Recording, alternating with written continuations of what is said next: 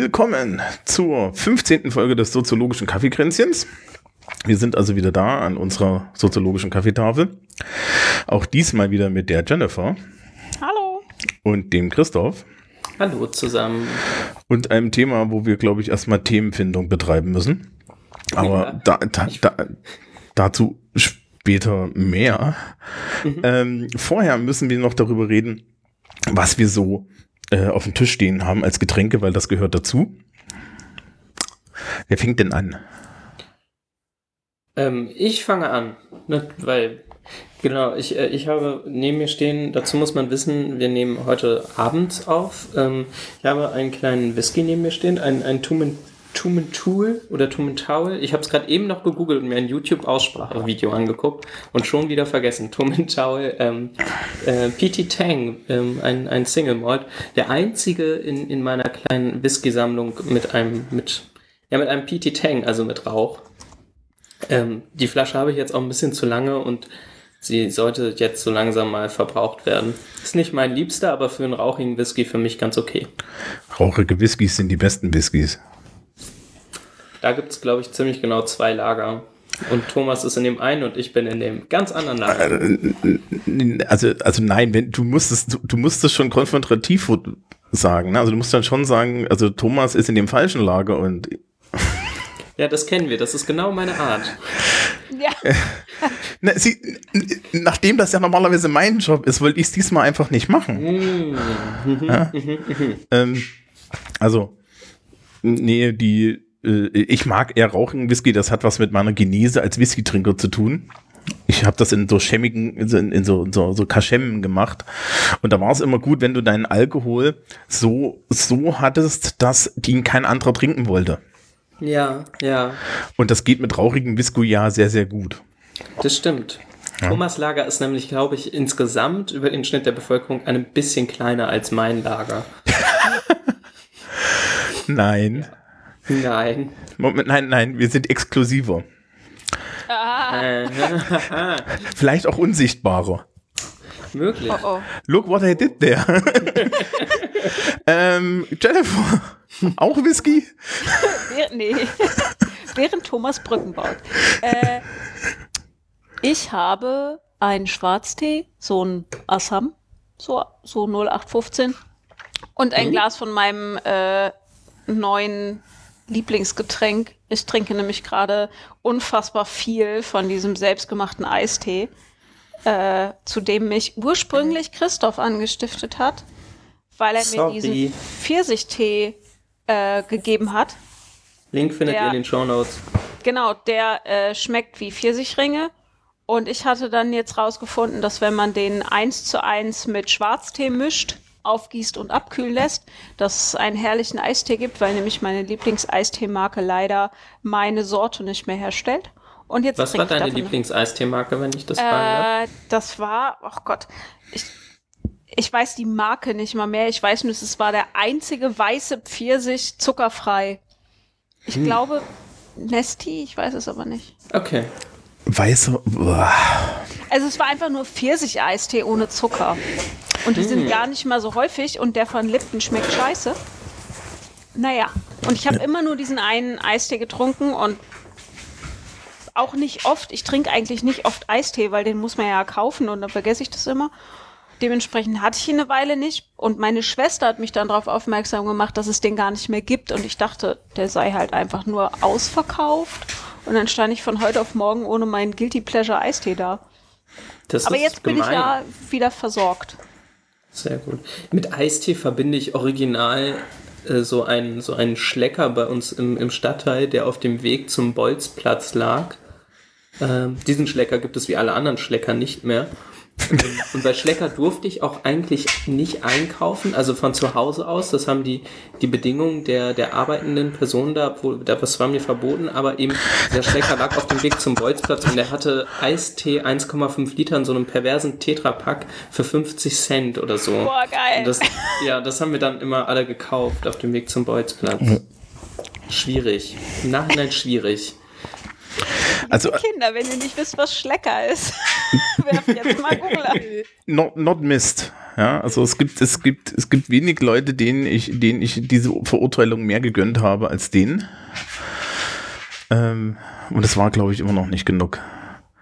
Aber ich finde das, ich finde das schön, dass, dass, dass Christoph verboten wurde, dort einzukaufen, weil man mit den Arbeitsbedingungen der Leute nicht äh, einverstanden war. Weil das macht ja die Arbeitsbedingungen besser, wenn, wenn, wenn, wenn die kein Geld verdienen. Naja, das Problem hast du bei Boykotten, äh, bei Boykott halt immer, ne? Ja, aber Boykott ist ja jetzt so und so, weil dann nochmal ein Thema ist, kommt ja jetzt die WM.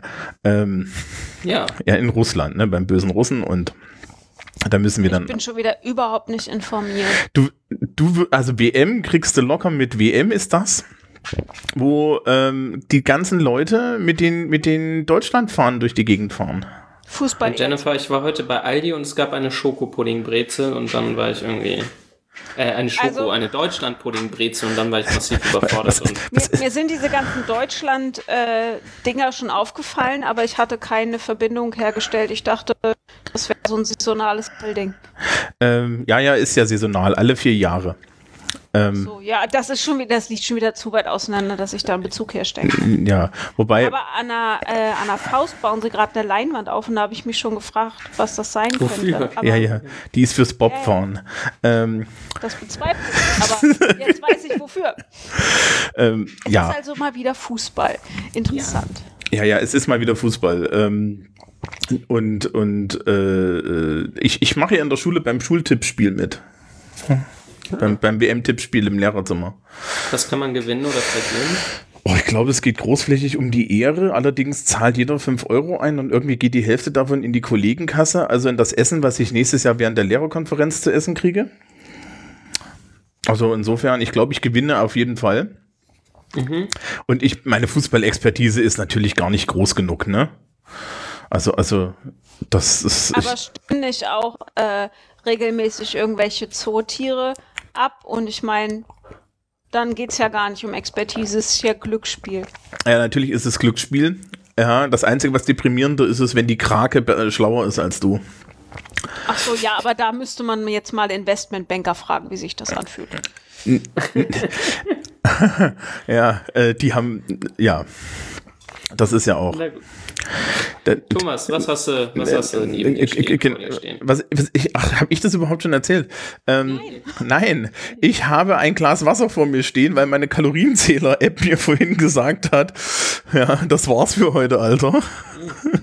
Gibt kein Whisky mehr, ist nicht mehr drin. Ja, der Whisky wäre ja halbwegs, wäre ja, wäre ja halbwegs kalorienneutral, ja. Das ist ja, das hält ja nur durch Verbrennung auf, aber nein, irgendwie, irgendwie war das Abendessen dann doch zu opulent. Aber das war, das ist alles nicht so schlimm. Manchmal muss man und, und das ist auch nicht, es ist auch nicht katastrophal. Aber ich habe mich dann für Wasser entschieden, weil ich auch gerade irgendwie vom Sporte komme, um, äh, und dann Wasser eigentlich eine gute Idee ist. Das stimmt. Ich weiß gar nicht, wie viel Kalorien Alkohol. Es ist schwierig, ich glaube, es ist tatsächlich schwierig zu messen, weil ich habe mal gehört, dass Alkohol ja an sich gar kein, dass Alkohol zwar verbrannt wird, aber immer primär und dass, dass im Endeffekt diese, diese, diese, diese Alkoholgehalt, äh, dieser Kaloriengehalt dadurch entsteht, dass, da, dass man nicht Fett verbrennt oder Kohlenhydrate, sondern dass das dann irgendwo angelagert wird. Also, Naja, es ist ein. Es ist ein Nervengift und es hält deinen Körper davon ab, Dinge zu tun und es lähmt dich und dadurch verbrennst du weniger. Also man kann das schon in Kalorien ausdrücken. Ich wüsste nur nicht. Also wenn noch was anderes drin ist, wenn es kein klarer Alkohol ist, ist klar. Dann Sahne. So. ja, also in Cider ist natürlich noch, noch Zucker und so. Also da ist ja. Ja, Carbs, Also Carbs, ich Carbs. lese gerade, in purer Form hat ein Gramm Alkohol 7,1 äh, Kalorien. Das ist Schätze. wesentlich mehr als Carbs und Eiweiß und weniger Ja, als Fett. mein, genau. Genau, Fett waren neun, das wurde mir vorhin erst wieder erzählt. Ähm, ja. Also, Spannend. also ich habe, ich wusste es nicht. also deswegen, nee, heute nicht. Es ist, ich, ich muss auch ehrlich sagen, bei uns ist ja jetzt wieder Gewitter und Kühle und ein bisschen so eine Diesigkeit eingekehrt. Und höre ich da Frust? Nein, gar nicht. Okay. nee, ist nicht Frust, ist Hass, aber ähm, Ich finde ja, dass du dein Gewitterprivileg vor dir her solltest. Nicht, wenn hier HannoveranerInnen anwesend sind. Genau, das finde ich nicht okay. Ich bin äh, ein, bisschen, ein bisschen nach Westen versetzt von Hannover aus gerade. Ich bin Oh, in einer Studienstadt. Hier ist auch nur bewölkter Himmel, ist auch schon den ganzen Tag. Nee, also wir hatten heute, wir hatten die ganze Nacht Regen und Wolkenbruch und zwei Nina-Umwetterwarnungen. Und heute ist halt schon den ganzen Tag diesig. Also es ist irgendwie trotzdem immer noch 22 Grad, aber es ist sehr angenehm.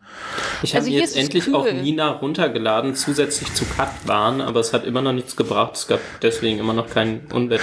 Ich dachte, Ich habe mir, die Twitter Downloadzahlen. ja- Auf Twitter wird ja darüber diskutiert, ob das meine Schuld ist. ähm, was, was in, in Hannover. Ja, Und das ist direkt an dir liegt.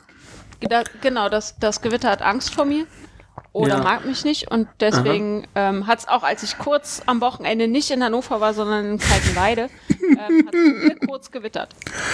Okay, ich sehe zwar nur eine These und kein Argument, aber warum nicht trotzdem unterstützen? Ja, Also ich finde es, schon recht haben. ich finde es schlüssig. Total, total. Und das- es geht mir gar nicht um die Wärme, ne? Ich mag ja warm, total. Aber ich liebe Gewitter und ich fühle mich um meine Gewittersaison betrogen. Also, also du, du Also magst, um den ersten. äh, du, da gibt's so Apps, die simulieren Gewitter, ne? Ich weiß, die habe ich immer drauf, wenn ich arbeite. Inklusive Beamer an den Himmel? Nein, aber das sind die Und so- Geräusche. So Blitz und so. Die, die Geräusche und so. Ja. Ja, also ich weiß nicht, es ist, es ist jetzt ganz angenehm. Meine liebe Schule ist ja so ein, ein Stahlbeton-Monster. Und wenn es da über 30 Grad sind, dann ist man halt in der Trockensauna und wird durchgebacken. Und dann weiß ich nicht, das ist halt so, Das klingt aber mehr nach Dörrofen trotzdem. äh, ja, ach, das ist, wenn es dann auch noch schwül ist, ne, dann wird's noch schlimmer, weil dann hast du irgendwie, dann kommst du dann halt durch die Tür und, und in den, in den Klassenraum, so bevorzugt dann zur sechsten Stunde zum Beispiel. Und es ist eine sehr intime Erfahrung olfaktorischer Natur. Ich habe letzte Woche, ich habe ja, meine Seminare liegen ja immer relativ spät und äh, dieses Semester auch, 16 bis 18 Uhr. Ähm, und ich habe letzte Woche tatsächlich überlegt, schicke ich die jetzt alle nach Hause, weil ich Angst hatte, dass mir in dem Raum jemand umkippt. Ich wurde, Oh, Dieser, dieser Bau, dieser Klinkerbau, wird von einer Seite super heiß. Also wir können auch einen Seminarraum im Sommer Nachmittag nicht gut benutzen. Der steht dann leer, weil es zu heiß ist. Die haben da schon Folien aufgeklebt, aber es bringt nichts. Und 16 bis 18 Uhr heißt, auch auf der anderen Seite, wo mein Seminarraum ist, ist die ganze drückende Schwüle dann über den Flur in diesen Seminarraum gezogen. Und du kannst die Fenster nicht aufmachen, weil es direkt an der Straße ist, dann hörst du nichts mehr. Also sind die Fenster die meiste Zeit zu und ich hatte echt Angst, dass mir von den 30 einer umkippt. soll ich euch jetzt erzählen, dass bei uns in der Uni in Seminarräumen äh, Klimaanlagen sind oder nicht? Nein, Okay, ich das. also, also ich kann noch erzählen, dass es in der bayerischen Erziehungs- und Unterrichtsgesetz das Wort hitzefrei nicht gibt. ja, Nee, natürlich also nicht. ich weiß gar nicht, ob es das in Niedersachsen gibt, aber hier gibt es zumindest relativ oft hitzefrei. Nee, das gibt, ja. Also, also der Witz ist, die Schulleitung darf das technisch gesehen entscheiden. Ähm, die Stunden müssen aber nachgeholt werden. Und dann kommt über die Schülerschaft, die, genau, die Schülerschaft kommt dann an und meint, ja, aber wir, wir können doch hitzefrei und früher haben wir das doch auch bekommen. Hab ich gesagt, und habt ihr die Stunden nachgeholt? Nein, seht ihr, Rechtsbruch. Ich habe im näheren äh, äh, Umkreis jetzt von einer Schule, also da arbeitet die betreffende Person, gehört, ähm, in der es zwar hitzefrei geben kann, aber nur, wenn es im Büro des Schulleiters äh, irgendeine Temperatur X äh, übersteigt. Der Schulleiter, ist- sein Büro ist das einzige, äh, der einzige äh, Raum im ganzen Gebäude, der eine Klimaanlage hat. Und das ist ja, das ist ja garstig. So richtig gemein. Naja, Also, sie, sie hatten trotzdem neulich hitzefrei, glaube ich. Nee, nee, ich hätte jetzt noch gedacht, dass, die im Ke dass das im Keller ist oder so, das Büro. Das wäre noch besser gewesen. So.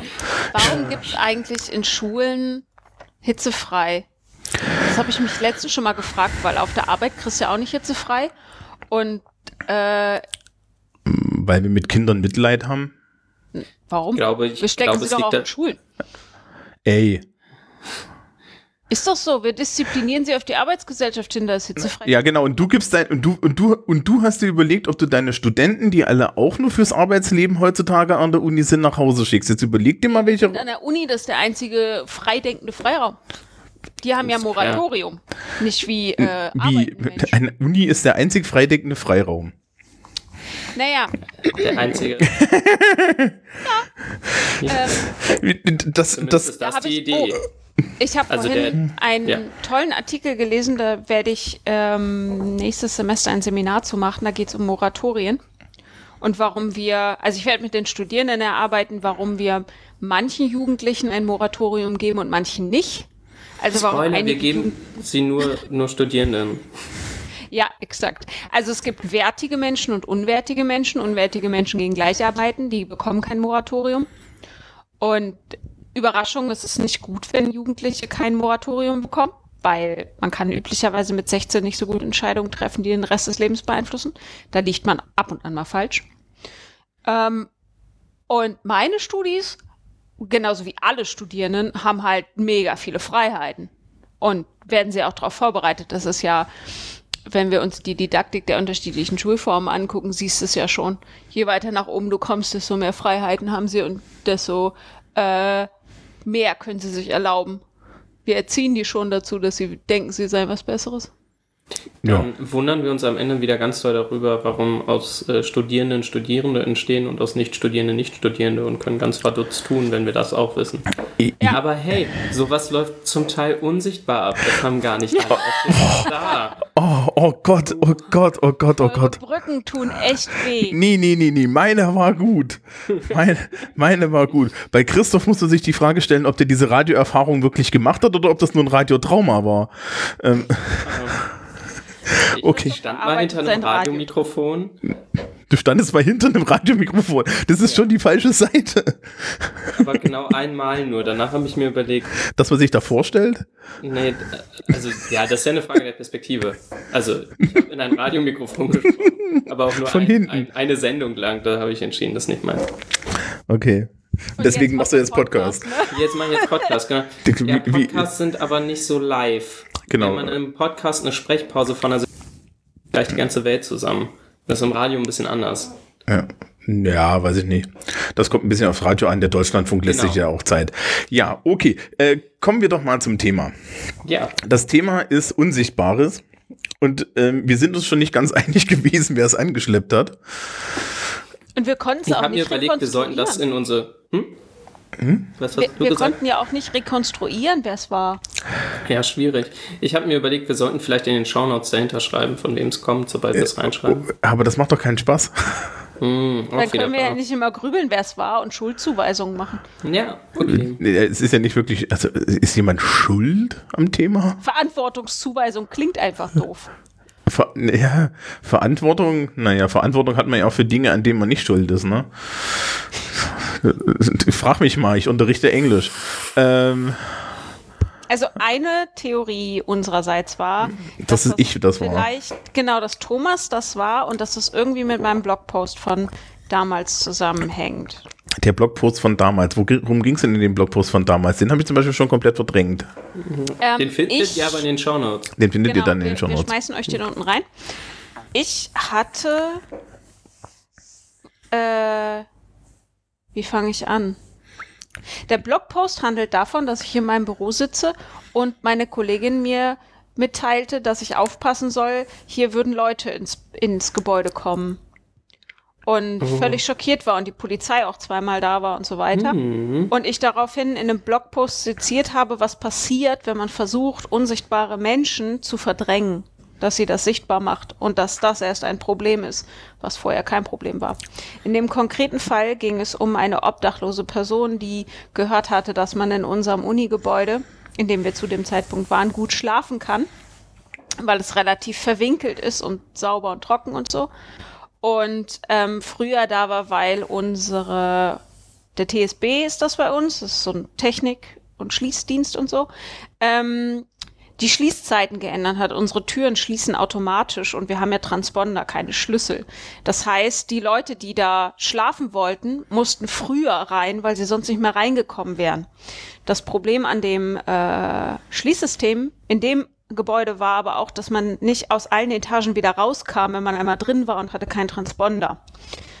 Und dadurch, dass die Schließzeiten zwei Stunden vorverlegt wurden, um eben zu verhindern, dass diese Personen ins Gebäude kommen, kam es halt, dass die obdachlosen Personen und die Mitarbeitenden zur gleichen Zeit im Gebäude waren, was sonst nie der Fall war, weil sie einfach viel später gekommen sind, wenn niemand mehr da war. Raumteilung eigentlich. Genau, es gab eine zeitliche Aufteilung des Gebäudes. Ja. Die äh, Personen, die in dem Gebäude schlafen wollten, kamen üblicherweise später als die Personen, die in dem Gebäude gearbeitet haben. Alle waren glücklich, bis auf Schieß und Schließ. Ähm, naja, und dann wird das Gebäude halt eher abgeschlossen, damit die da nicht mehr schlafen. Dann, die müssen aber halt immer noch irgendwo schlafen. Und Findet dann ihr trifft dabei man auch sie die, halt. die interessante Frage, von wem die Weisung kommt, dass die früher schließen sollen? Also ob das wohl, weil das klingt so nach, nach outgesourced, man irgendwer, also irgendein Schließdienst macht das halt, das scheint nicht so mega uni-intern zu sein, ob das eine uni-interne Anweisung ist oder nicht. So Also bei uns müsste eigentlich ähm, Das klingt nach Also- Verwaltung. Äh, ich, ich sag so, ich sag so äh, lustig Schieß und Schließ, die heißen eigentlich anders, aber ich kann mir ihren Namen nicht merken. Also irgendwas mit Schließ auf jeden Fall. Das ist unser Sicherheitsdienst und unser Schließdienst. Die fahren auch äh, nachts an den Gebäuden vorbei und die schließen ab und so. Und es gilt ja an der Uni, ich weiß nicht, ob das an allen Unis so ist, aber der Zutritt an Universitäten ist nur Universitätsangehörigen gestattet. Das ist kein offenes Gebäude. Ja, Wir haben Hausausweise oder ähm, Studierendenausweise gelten auch als Hausausweise. Also ich habe zum Beispiel einen Studierendenausweis und ich habe meinen Haus, meinen Dienstausweis. Mein Dienstausweis berechtigt mich zum, zu, zum Gebäudezugang. Und zumindest an unserem Hauptschloss äh, sitzt auch unten jemand und kontrolliert die außerhalb der üblichen Öffnungszeiten. Also zum Beispiel am Ach, krass. Wochenende muss ich zu diesem Häuschen und der Person meinen Dienstausweis zeigen, damit ich außerhalb der Geschäftszeiten in die Uni darf. Man darf da nicht einfach reingehen. Interessant. Heißt auch, dass die Uni natürlich obdachlosen Personen gegenüber ihr Hausrecht durchsetzt, weil sie sagt, es gibt einen Zug, eine Zugangsberechtigung und die habt ihr nicht. Interessant. An meiner Bachelor-Uni im, im Nordwesten der Republik gab es da, da haben wir irgendwann in irgendeinem Seminar mal drüber gesprochen, weil unser einer Dozent meinte, er, er sei manchmal so lange da und dann wären da eben auch schon die Obdachlosen und dann ist er manchmal so ein bisschen verwundert und erschrickt sich und oh, da liegt ja wer und so. Ähm, und äh, grüßt die dann ganz nett und geht weiter. Und da scheint scheint es so gewesen zu sein, wer weiß, ob das immer noch so ist, das ist ja jetzt auch schon irgendwie zwei, drei Jahre her, ähm, dass da zumindest so eine Duldung gab. Also zumindest in dem Gebäudetrakt. Ich ne- meine, ne- da sitzen irgendwie Pädagogen und Sozial, äh, Pädagogen Genau, und also- SozialwissenschaftlerInnen, ich würde mal sagen, die, die, woanders auch so ist. Hm. die, naja, die Duldung war, war wahrscheinlich nicht zwei Etagen drüber. ähm, bei uns an der Schule gibt's, also wir haben keine Dienstausweise, aber natürlich kennt der Hausmeister die Lehrer. Und das heißt, dass ich am Wochenende reinkomme. Ich habe aber auch einen Schlüssel, der an bestimmten, an bestimmten Stellen der Schule, wir haben mehrere Eingänge und mein Schlüssel schließt halt an bestimmten Stellen. Ja, also ich habe ich hab ja auch ein Haus- und Schlüsselrecht. Ähm, wir würden allerdings auch, auch Leute entfernen. Ja, aber äh, die, die Frage, wer dann im Endeffekt sagt, dass die, dass die Uni später schließt, ich glaube, das ist im Zweifel jemand in der Verwaltung. Und im Zweifel geht's da halt um Geld. Also da geht's weniger jetzt darum, Obdachlose zu vermeiden, sondern eher darum zu sagen, na ja, vielleicht möchte man das auch, auch, auch mehr haben. Und ich kann das auch nachvollziehen, dass man Universitäten gerne schließen möchte. Weil ich meine, es gibt natürlich so un, un, ungefährliche Fakultäten wie die Soziologie, aber es gibt halt auch gefährliche Fakultäten wie zum Beispiel die, die Nuklearbiologie. Wobei die, also ähm, ich weiß nicht, wie es an anderen Universitäten ist, aber bei uns gibt es spezielle Schließberechtigungen für diese Labore. Ja, Und, das hätte ich Ja, ja. Ähm, auch gesagt. die sind, das sind Dauerschließtüren. Also ähm, sobald die zufallen, kannst du die nur mit Transponder öffnen, die kannst du nicht offen lassen. Und da gibt es ganz spezielle Sicherheitsvorkehrungen und die muss man auch beantragen. Schließberechtigung. Die bekommen auch Hiwis nicht einfach so. Ja, möchten wir auch eigentlich hoffen, dass das so ist. Ne? Also ähm, nur kann ich mir halt vorstellen, dass das so ein bisschen mit, auch, da, auch damit zusammenhängt, dass sie halt sagen, ja, hier gibt's jetzt nur eine Regel. Ne? Ja. Ja, also ähm, bei uns zum Beispiel in der Sovi-Bib, ähm, da wohnen zwei. Und jeder kennt die. Also ich habe da angefangen zu studieren, da waren die schon da. Die wohnen im Vorraum von der Bibliothek. Die haben ihre Tasche dabei und ihren Wasserkocher und ähm, gehen da halt aufs Klo und äh, nutzen die, die ähm, Waschbecken da, um sich zu waschen. Und äh, Warum zur Hölle haben sie sich die Sovi-Bib ausgesucht? Das ist wirklich Weil's da geht. Genau, weil es da Ja. geht. Da, da drüber ist der Ast da und niemand schmeißt sie Ja, raus. stimmt, also die ja, wohnen da ja. halt und jeder weiß das und jeder kennt die und jeder grüßt die und so. Ich glaube kaum, dass in unserer juristischen Fakultät Obdachlose wohnen. Ja, und aber gleichzeitig hast du natürlich den positiven Effekt, dass wenn die so wie Bib irgendwann mal brennen sollte, da wenigstens jemand Bescheid sagt. Ding Dong, Entschuldigung, mein Bett brennt. Ja, ne, Ähm. Ja, keine Ahnung, aber was, was mir an diesem, die, was an dem Blogpost für mich so wichtig war, war dieses, die Kollegin war so ein bisschen, ja, warum kommen die jetzt? Und mein Punkt war, die waren schon immer da, nur der Versuch, sie zu vertreiben, führt dazu, dass wir sie sehen. Also sie waren vorher ja auch da, wir kamen uns nur nicht in die Quere. Da wurde was sichtbar bei dem Versuch, es zu ver, äh, vermeiden oder zu verdrängen oder so. g- genau. Und der durchschnittliche Obdachlose ist ja auch ansonsten unsichtbar. Ja, genau. Also, ne, im, ich meine, der ist im Stadtbild vorhanden, aber man möchte nicht hingucken. Das ist so ein bisschen so, so eine blinde Stelle. Und die meisten sind ja selbst nicht im Stadtbild sichtbar. Also es ist ja nur ein ganz kleiner Teil, den wir sehen können. Ja, ähm, das ist so ein bisschen. Ich, ich musste, ich musste da gerade an, daran denken, ich lese mit meiner, mit meiner einen Klasse gerade Stardust von Neil Gaiman. Und ich weiß nicht, wie, wie gut du das Buch kennt, aber da gibt's. Gar nicht.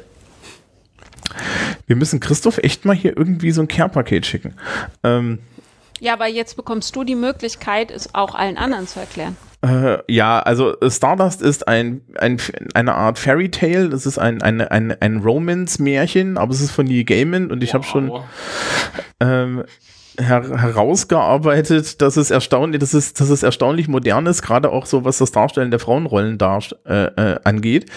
Ähm, aber das ist eigentlich nicht der Punkt. Es kommt, äh, es geht um einen jungen Mann, der Hals über Kopf verliebt in eine junge Frau im viktorianischen England, ähm, seinem, seinem Feenblute nachgibt und in die Feenwelt geht, um dort einen gefallenen Stern für sie zu holen. Stellt sich raus, der gefallene Stern ist tatsächlich eine andere junge Frau und äh, am Ende kriegt er natürlich den Stern, weil die eigentliche junge Frau ist eine blöde Pute und ähm, zwischendrin gibt's auch noch, äh, kommt heraus, dass er auch noch irgendwie ein Königreich erbt, weil die sieben Söhne aus dem des Königs sollen da einen Topaz finden und der Topaz hat den Stern vom Himmel gehauen und das ist alles sehr märchenhaft und es gibt noch eine Hexe, die, die irgendwie den Stern umbringen will und äh, Abenteuer, Abenteuer, Abenteuer, äh, fliegende Piraten und alles ganz toll und so. Yay. Ähm, und diese sieben Söhne äh, klären eigentlich die Rangfolge miteinander dadurch, dass sie sich gegenseitig umbringen. Und der Witz in dem Buch, der Witz in dem Buch ist, dass die Geister der gestorbenen Söhne die ganze Zeit anwesend sind und mit den restlichen lebenden Söhnen von, von diesem Lord of Storm, Stormhold mitreisen. Und an der Stelle, die wir gerade gelesen haben, hieß es halt, ja, die anderen Söhne standen als Geister auch im Raum rum und ähm, die Lebenden haben versuchen die ganze Zeit nicht hinzugucken.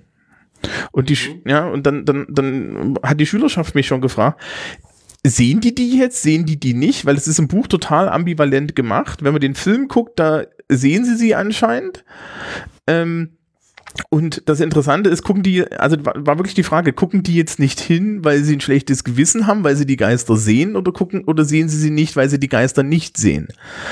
Und daran fühle ich mich erinnert. Ich meine, mit, mit, mit Obdachlosen ist das im Endeffekt ja an, an vielen Stellen ganz genauso. Ja, die sind schon da. Also gerade die, die du im Stadtbild siehst. Aber auch die siehst du nicht. Weil da müsstest du dich ja damit auseinandersetzen, was das bedeutet. Mhm. Ja, und das, und, und diese, diese Idee des Unsichtbaren, das gibt's ja an ganz, an ganz, ganz vielen Stellen. Ähm, eine Sache, die mir so ein bisschen beruflich nahe ist, ist zum Beispiel ähm, äh, Behindertenarbeit. Ja, also so, so, so, äh, wir haben um die Ecke von meiner Schule ist die Lebenshilfe und, und Behindertenwerkstätten und Behindertenwerkstätte sind ein schönes Thema, über das man sich auch mal wunderbar auslassen kann. Ich wollte es gerade sagen, die, die habe ich gern. warum das vielleicht äh, alles nicht so toll ist, wie wir so tun. Insbesondere, weil es Ausbeutung ist und so. Ja. Ähm, und da fahren dann aber die Menschen, die dort arbeiten, auch teilweise mit den lokalen Bussen und dann hast du auf einmal, hast du halt auf einmal eine größere Anzahl von Menschen mit Behinderungen. Oder bei mir hier um die Ecke ist ein Gehörlosenzentrum und das heißt, du hast bestimmten Tageszeiten ganz viele Jugendliche, die eben mit Gebärdensprache kommunizieren und dann fällt dir das mal auf. Aber ansonsten fällt dir das halt auch nicht auf. Ne? Das, das, glaub, es gibt, das sind Gruppen, die nicht existieren. Ich glaube, das ist ein Schreckgespenst einer Inklusion, ähm, weil ich glaube, dass Menschen, die damit ein Problem haben, damit es das kommt oder im Prozess ist oder so, äh, Sorge haben, dass sie auf einmal mit, mit Menschen, Gruppen konfrontiert, von denen sie ein, von denen sie kein Bild haben, weil sie sie nicht sehen oder ein völlig verqueres Bild. Und dann tauchen die auf einmal auf und im Zweifel auch noch, oh mein Gott, bei ihnen, bei ihren Kindern, bei dem und da in der Klasse und so. Und dann werden sie vielleicht ganz panisch und aufgescheucht und ähm, ja, dass die, dass die meisten Kinder mit Behinderung eh nicht bei den, bei den Leuten landen, die sich darüber aufregen. Und das sind irgendwie Eltern von so Gymnasialeltern, weil die Gymnasien nehmen ja niemanden auf. Mm, Und dann im Zweifel auch noch irgendwie die meisten Behinderungen tatsächlich erstmal unsichtbar sind, weil es so Lernen- oder Sprachbarrieren sind, die abgebaut werden müssen, fällt dabei völlig unter den Tisch. Aber das am Rande. Ja, wo feiern, also das, das Obdachlosenbeispiel finde ich ganz gut und ich finde, wir können das äh, jetzt das Thema offiziell auch, auch Jennifer zurechnen, wenn sie diesen Blogpost verfasst hat. Hä? Du bist jetzt schuld. du hast cool. den Blogpost gemacht. Ähm, Okay. Wa- Was ich überlege, ist, ob es davon noch mehr Beispiele gibt. Also Menschen, die, die durch irgend, irgendein Ereignis X von jetzt auf gleich sichtbar werden. Ich würde sagen, Inklusion könnte sowas sein. Wäre cool. Ähm, wenn, wenn Menschen mit Behinderung mehr, mehr Sichtbarkeit erfahren. Äh, Obdachlose durch, durch so komische Phänomene, dass öffentliche Räume auf einmal nicht mehr öffentlich gemacht werden. Weil Universität ist für mich ein öffentlicher Raum erstmal. Ähm, Ähm, ja, Oh, ich habe auch noch eins. Äh, habe ich eben gerade mit meinen Studis drüber gesprochen, weil wir über Antisemitismus gesprochen haben. Ähm, und tatsächlich kannte niemand im Seminar eine Jüdin oder einen Juden. Niemand. Schlicht niemand. Und ich habe sie gefragt, ob sie wissen, wo hier in Hannover eine Synagoge ist, ob sie schon mal da waren. Und auch niemand. Und natürlich kennen sie alle KZ-Gedenkstätten, aber ähm, sie, sie sehen kein, also wenn ich eine Umfrage gemacht hätte, äh, bemerken Sie jüdisches Leben in Deutschland, wäre wohl die Antwort gewesen, nö. ja, das ist, Existiert einfach nicht. Für die gibt's hier keine jüdischen Menschen, also Menschen jüdischen Glaubens. Äh, also, da, das ist auch so meine Erfahrung. Mhm. Ähm, Genau, da habe ich auch schon häufiger drüber nachgedacht. Ähm, ich, ich habe aber interessanterweise auch hier in, in Bamberg äh, länger gebraucht, um irgendwann mal wenigstens eine grobe Idee zu haben, wo die äh, muslimischen Gebetshäuser sind. Was ja technisch gesehen was ist, was man in meinem Berufszweig vielleicht mal wissen sollte. Ja, was auch total spannend ist, wir haben nämlich zwei und das war, da war ich auch sehr erstaunt. Ja, ähm, und äh, äh, äh, ich weiß nicht, Synagogen und so haben wir nicht. Ich habe in meinem persönlichen Bekanntenkreis tatsächlich Menschen jüdischen Glaubens, die hängen das aber halt auch nicht raus. Ja. Also das ist dann der, Also es ist ja teilweise auch wirklich gefährlich, weil sie nicht, würde. Ja, wo, wobei das glaube ich, ja, also, also ich dann sage, naja, also das, das Verhältnis, das ich zu den Personen habe, ähm, ist ja eigentlich gut. Ich habe nur immer das Gefühl, dass es, äh, dass das auch, also, also so eine Sache ist, wo dann die Leute halt nicht drüber reden. Ja, also it's, it's not it's not a topic. Ja, so. Ja, Ähm, ich ich laufe ja auch, ich laufe ja auch nicht durch die Gegend und sage dann zu jedem, guten Tag, ich bin Atheist. ja, also das, äh, Ja. ne, ne, das, das ist, das ist im Endeffekt die Umdrehung des dieses alten Veganerwitzes, dass man ja den Veganer auf der Party immer dadurch daran erkennt, dass er es eben erzählt. Ähm, es gibt ja unheimlich viele Leute, die unheimlich viele Dinge, die sie sind, nicht erzählen. Ähm, ja das, ich würde sagen, das meiste erzählt man im normalen Gesprächskontext. Was man ist, erzählt man ja erstmal nicht. ja, Oh, Aber das ist interessant. Wir haben gerade schon zwei, äh, zwei Strömungen unsichtbaren ausgemacht, nämlich ähm, Dinge, die nicht sichtbar sind, weil wir sie nicht sehen und Dinge, die unsichtbar sind, weil Leute sie nicht zeigen.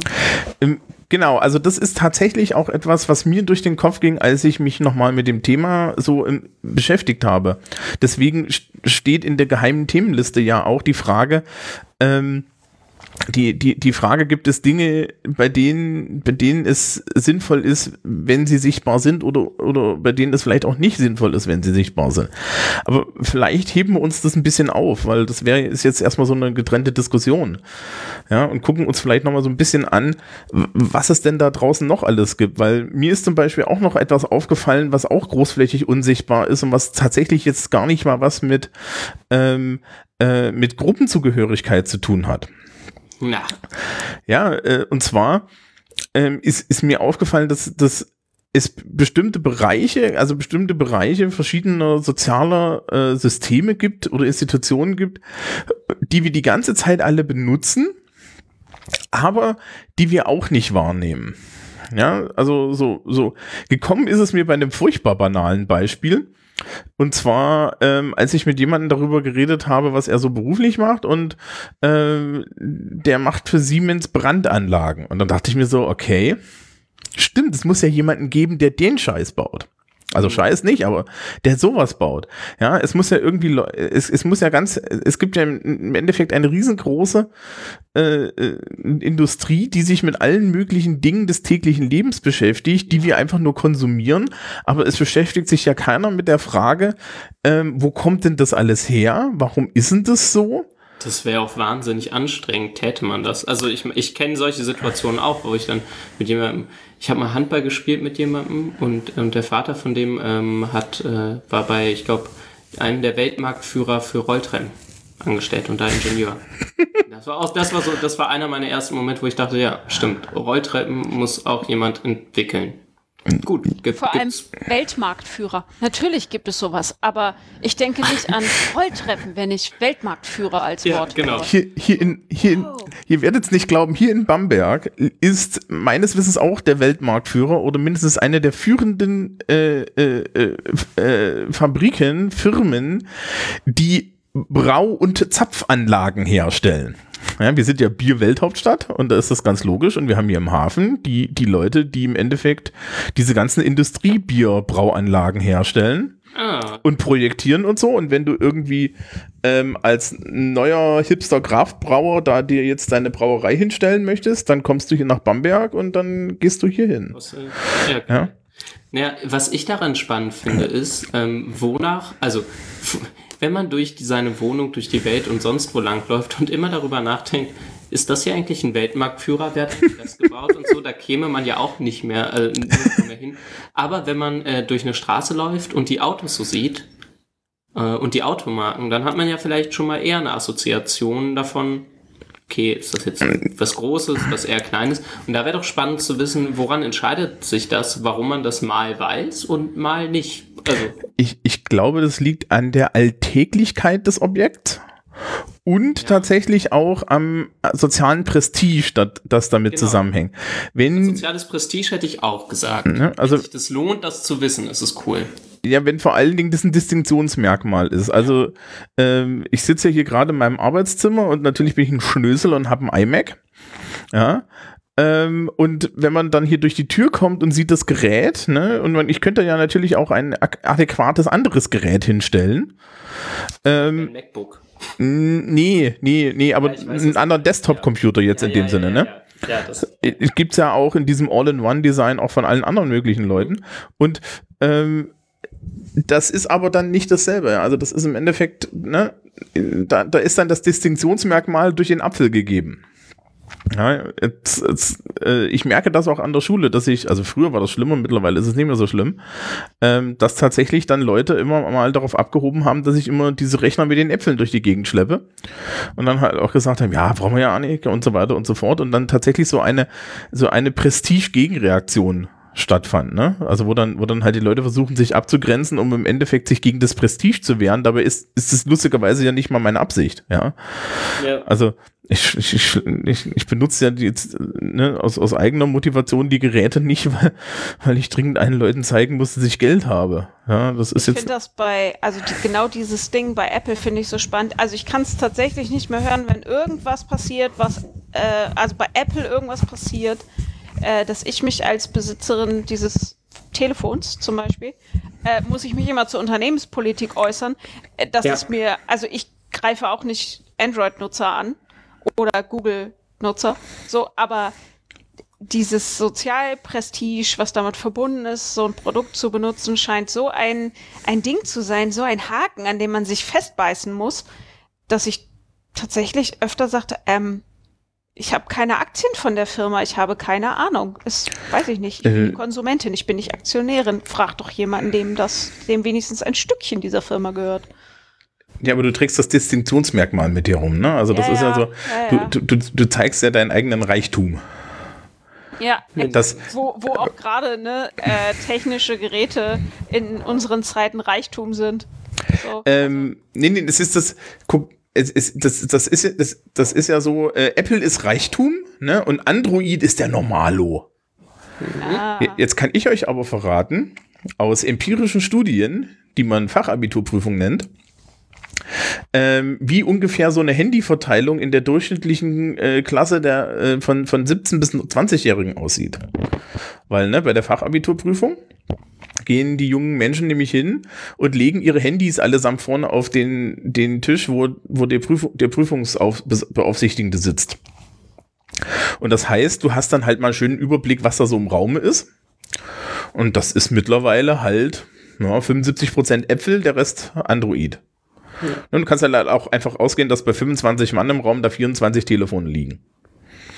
Und ähm, es sind nicht 100 Prozent. es sind nicht 100 Prozent. Es gibt immer noch Leute, die haben kein Handy. Es ist jetzt bei der Jugend, ähm, also, also die 24 von 25, das ist dann die, irritiert. das, nee, ja, ja, nee, nee, das ist, aber da musst du dann sagen, das ist eine Hochrechnung auf die komplette Schule. Ja. Ja. Auf die komplette Schule würde ich sagen, wir haben 98 Prozent äh, äh, Smartphone-Benutzer. Ähm, to- Facebook ist tot. Snapchat ist tot. Instagram lebt noch und WhatsApp lebt noch. Alles andere ist tot bei der Jugend. Ja. Ja. Also Snapchat ist auch schon tot. Jodel ist auch tot. Ja. Was? Jodel ist auch. Also ich, ich Vielleicht, ja, unter den, du bist halt aber auch nicht bei den Studis. ähm, Da ist Jodel noch relativ, äh, vielleicht noch ein bisschen mehr. mehr ja, ja, so lange bis sie alle Familien gründen. Ähm, dann sind sie alle wieder auf das Facebook. ist ja auch nur für Studis.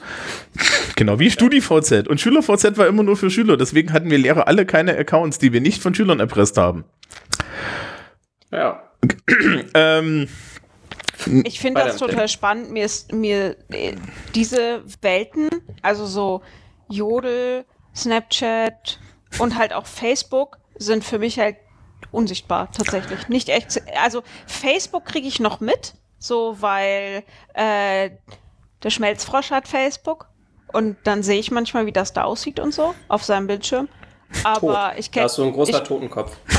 Nein, tatsächlich nicht. Es ist, also zumindest sein Facebook scheint nicht tot zu sein. Da passiert noch ganz schön viel. Ähm, aber ich habe noch nie, ich weiß nicht, wie Snapchat aussieht, tatsächlich. ähm, Ähm, und ja, pff, keine Ahnung, das ist für mich einfach alles nicht. Snapchat sieht aus wie Instagram Stories. Oh, okay, dann kann ich es mir vorstellen. Ja. Ähm, weil von denen haben sie es geklaut bei Instagram. So, Ja, in die- diesem ganzen Insta-Game bin ich ja auch neu, ne? Also das, da bin ich auch noch ich, nicht ich vertrete seit längerem die These, dass ähm, jemand, der, der soziale Netzwerke nur, nur aus privatem Interesse macht, nicht viel mehr, also wenn er noch ein halbwegs normales Leben nebenher führen möchte, nicht viel mehr als zwei Netzwerke ernsthaft pflegen kann. Soziale Netzwerke. Ja, das ist Ich schön. schaffe nur eins, weshalb ich überlege, ob ich äh, komplett zu Insta gehe und Twitter zumache, weil ich, ich kann nicht mehr als ein soziales Netzwerk bewältigen. Ähm, Mich nervt's. wobei meine These wäre, dass man Twitter technisch gesehen nicht pflegen muss. Aber man, ja, okay, muss man ja bei Facebook und sonst wo auch, also ich meine, einen toten Account haben geht ja überall.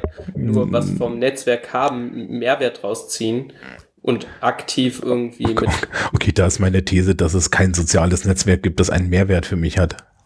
Oh, doch, bei mir schon. Also ganz ehrlich, Twitter hat mir so oft den Arsch gerettet. Keine Ahnung, ja, da kann man über Mehrwert diskutieren, aber du bist immerhin auf Twitter und bist aktiv und fändest du es völlig scheiße, wärst du da nicht.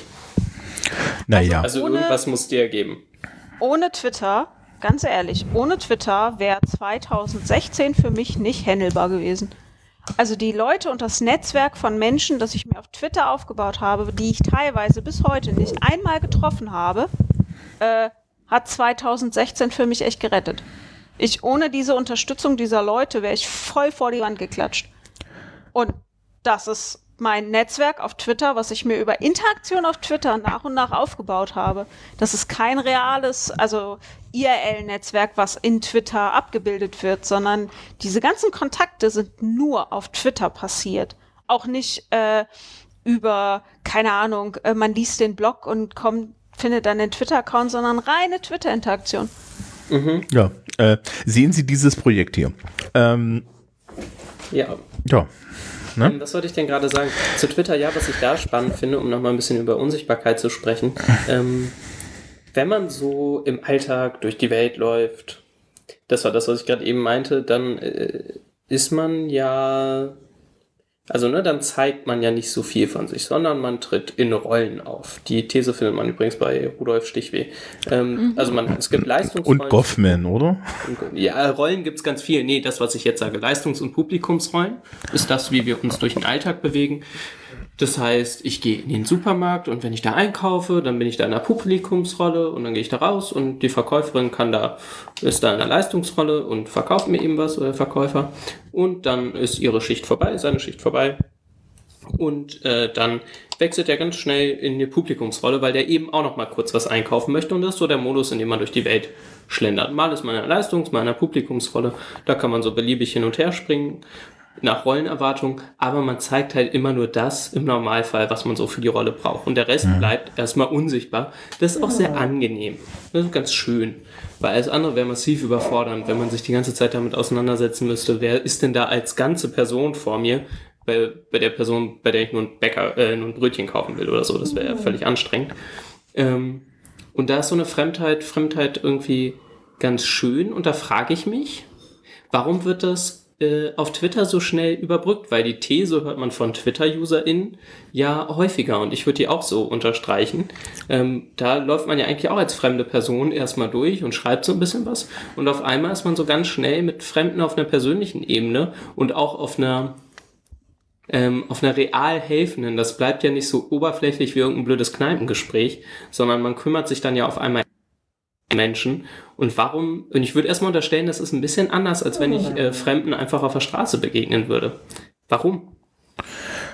Weil, weil Schriftkommunikation was anderes ist als direkte Kommunikation. Ähm, wenn, wenn du nur noch Buchstaben bist und die anderen sind nur noch Buchstaben, dann überbrückt das ganz viel. Ja. Was es auch überbrückt, ist jede Menge an, jede Menge an Sachen, die man normalerweise sieht, also so Emotionen und das, was wir hier machen, ne, so Stimmenübertragung und so, ne, wo ja viel, viele, viele sekundäre Informationen einfach durch die Stimme übertragen werden, was dann die Stärke von Podcasts ist. Ähm, das hast du alles auf Twitter nicht, sondern du hast auf Twitter im Endeffekt Text und Text und ähm, ähm, Twitter hat für mich auch so einen so so einen bestimmten Ton, ja. Also Ja. Twitter hat schon hat schon äh, also also Twitter ohne Ironie, ja, Mhm. geht's gibt's glaube ich nicht, ja. Also und also doch, es gibt da diese große Menge an Leuten, die Twitter unironisch benutzen als Verbreitungsmedium für irgendwelchen journalistischen Output. Und Ja. und, und die ich grenzwertig eigen, eigenartig finde, was sie da tun, weil sie nehmen sich alle furchtbar ernst und ich kann das halt nicht ernst nehmen, weil das ist nicht der Modus.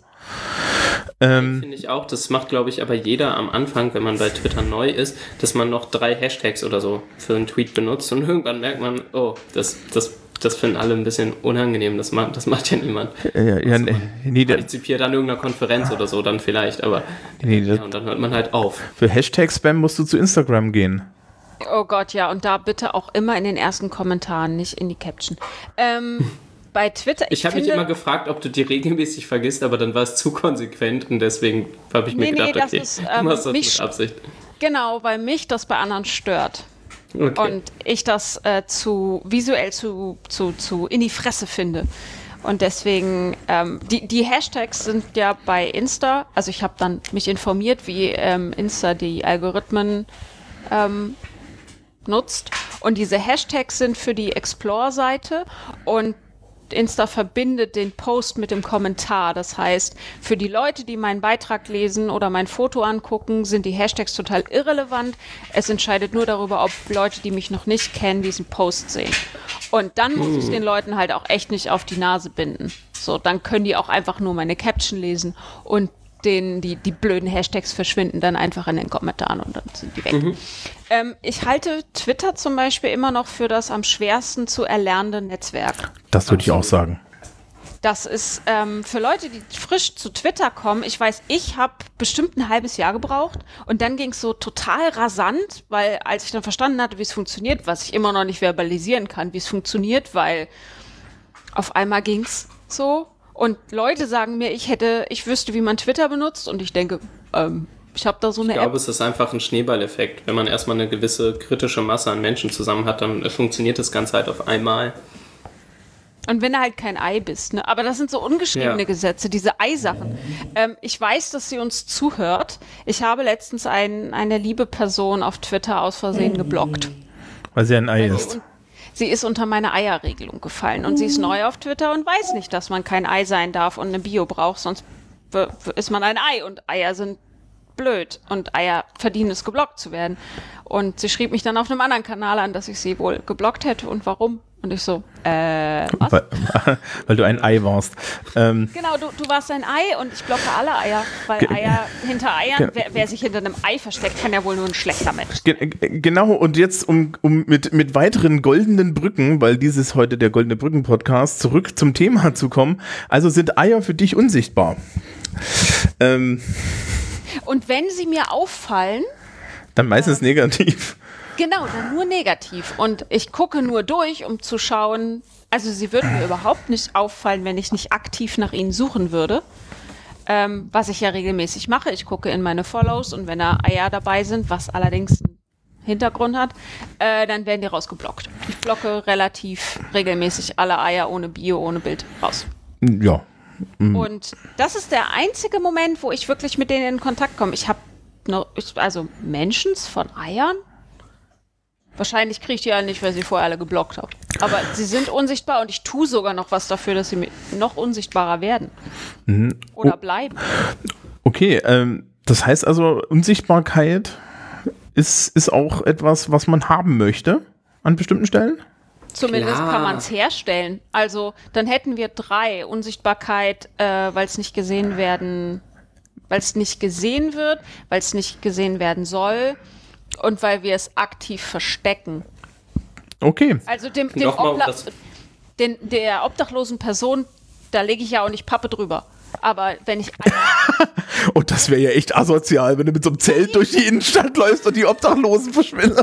Oh, oh. Nein, Ja, ja, aber das ist ja das, was, was, ähm, was passiert regelmäßig. Es gibt doch immer wieder die Berichte von irgendwelchen Städten, die ihre, die ihre Innenstädte jetzt, keine Ahnung, ob aus Tourismusgründen oder ähnlichem, ähm, von, von Obdachlosen befreien wollen. Ich weiß, Oh Gott, also, das ist so widerlich. Das ich klingt ein bisschen nach. Nachrichtenmeldungen raus, aber das gibt es, also das passiert. Ja, das klingt, das klingt immer so ein bisschen wie sie fahren dann da mit Jeeps lang und erschießen alle.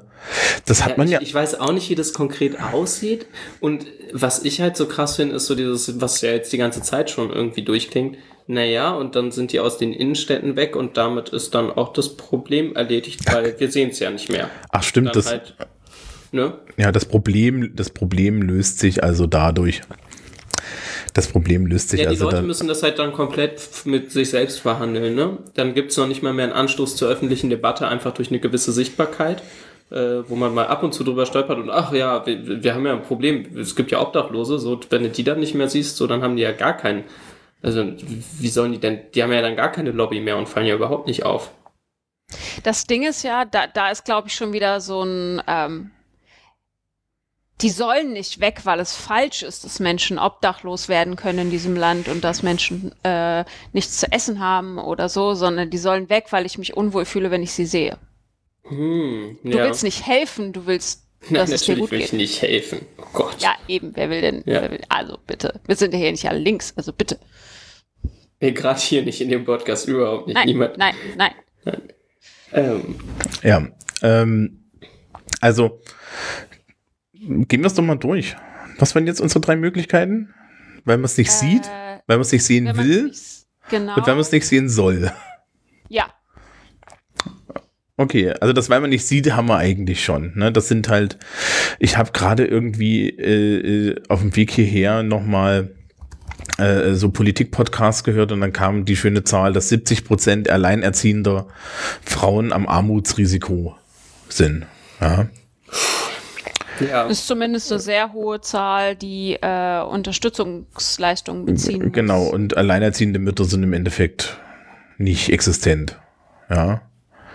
Also, Ja. also, also das, das passiert halt nicht. Ne? Also das, das ist zum Beispiel so, so eine Sache, oder wir hatten ja vorhin die Menschen mit Behinderungen, die sind großflächig. Ganz- Ganz kurz, äh, verräumt. nimm, nimmst du das so wahr? Also, äh, also hast du das Gefühl, die, die sind in der politischen Debatte nicht vertreten oder, wo, also, oder woher kommt die Aussage? Also wirklich nur zum Verständnis soll keine Kritik. Ähm, in, also ich glaube, sie sind gesellschaftlich ein bisschen mehr da, als man äh, sie in der politischen Debatte hat, aber in der politischen Debatte sind die weg. Aber du musst auch immer bedenken, Ja. in, der, in der aktuellen deutschen politischen Debatte ist alles unterhalb meiner Einkommensstufe weg. Mhm. Es ist, Ja. ja. ja, also die einzigen, die sich irgendwie um, um Menschen mit niedrigem Sozialstatus wenigstens halbwegs kümmern, ist die Linke. Die SPD sollte sich echt mal überlegen, was sie mit dem S machen, genauso wie die CDU mit dem C. Ähm, weiß ich nicht, für was sie das verwenden wollen, ja. Oder auch mit dem D, auch das D kann man nehmen. Nee, nee, ja, nein, nein, nein, nein. Na, das geht noch. Jetzt, jetzt sei nicht so. kann man ja, also, ich wollte gerade sagen, da kann man ja einfach andere Buchstaben einsetzen. Ja, für, für D kannst du eine Diktatur oder so nehmen, ist ja genau. Ähm, und die, ja, und äh, das ist halt so wirklich, die, die Linke kümmert sich dann noch, ja, und der Rest kümmert sich dann nicht. Ja, ähm, und das ist äh, ja Standard. Also, also alleinerziehende Mütter sind halt großflächig alleingelassen, sind dann meistens auch noch Opfer von Hartz IV. Ja, Ja, ähm, und äh, äh, das, das, das ist halt kein Thema, ne? Und wenn man dann irgendwie sieht, unsere, unsere neu gewonnene Rechtspopulistenpartei, die sagt ja, ja, was hat, ja, die sagen dann auch solche schönen Sachen wie, naja, die hat ja das auch falsch gemacht, die hat ja gefälligst nur bei ihrem Mann zu bleiben. Wie der schlägt die, naja, dann muss sie das ertragen, sie ist ja eine gute deutsche Frau, ja. Ähm, das ist die Stelle, wo sich Jennifer heimlich in ihr Mikrofon äh, übergibt. Das werden wir jetzt nicht dokumentieren.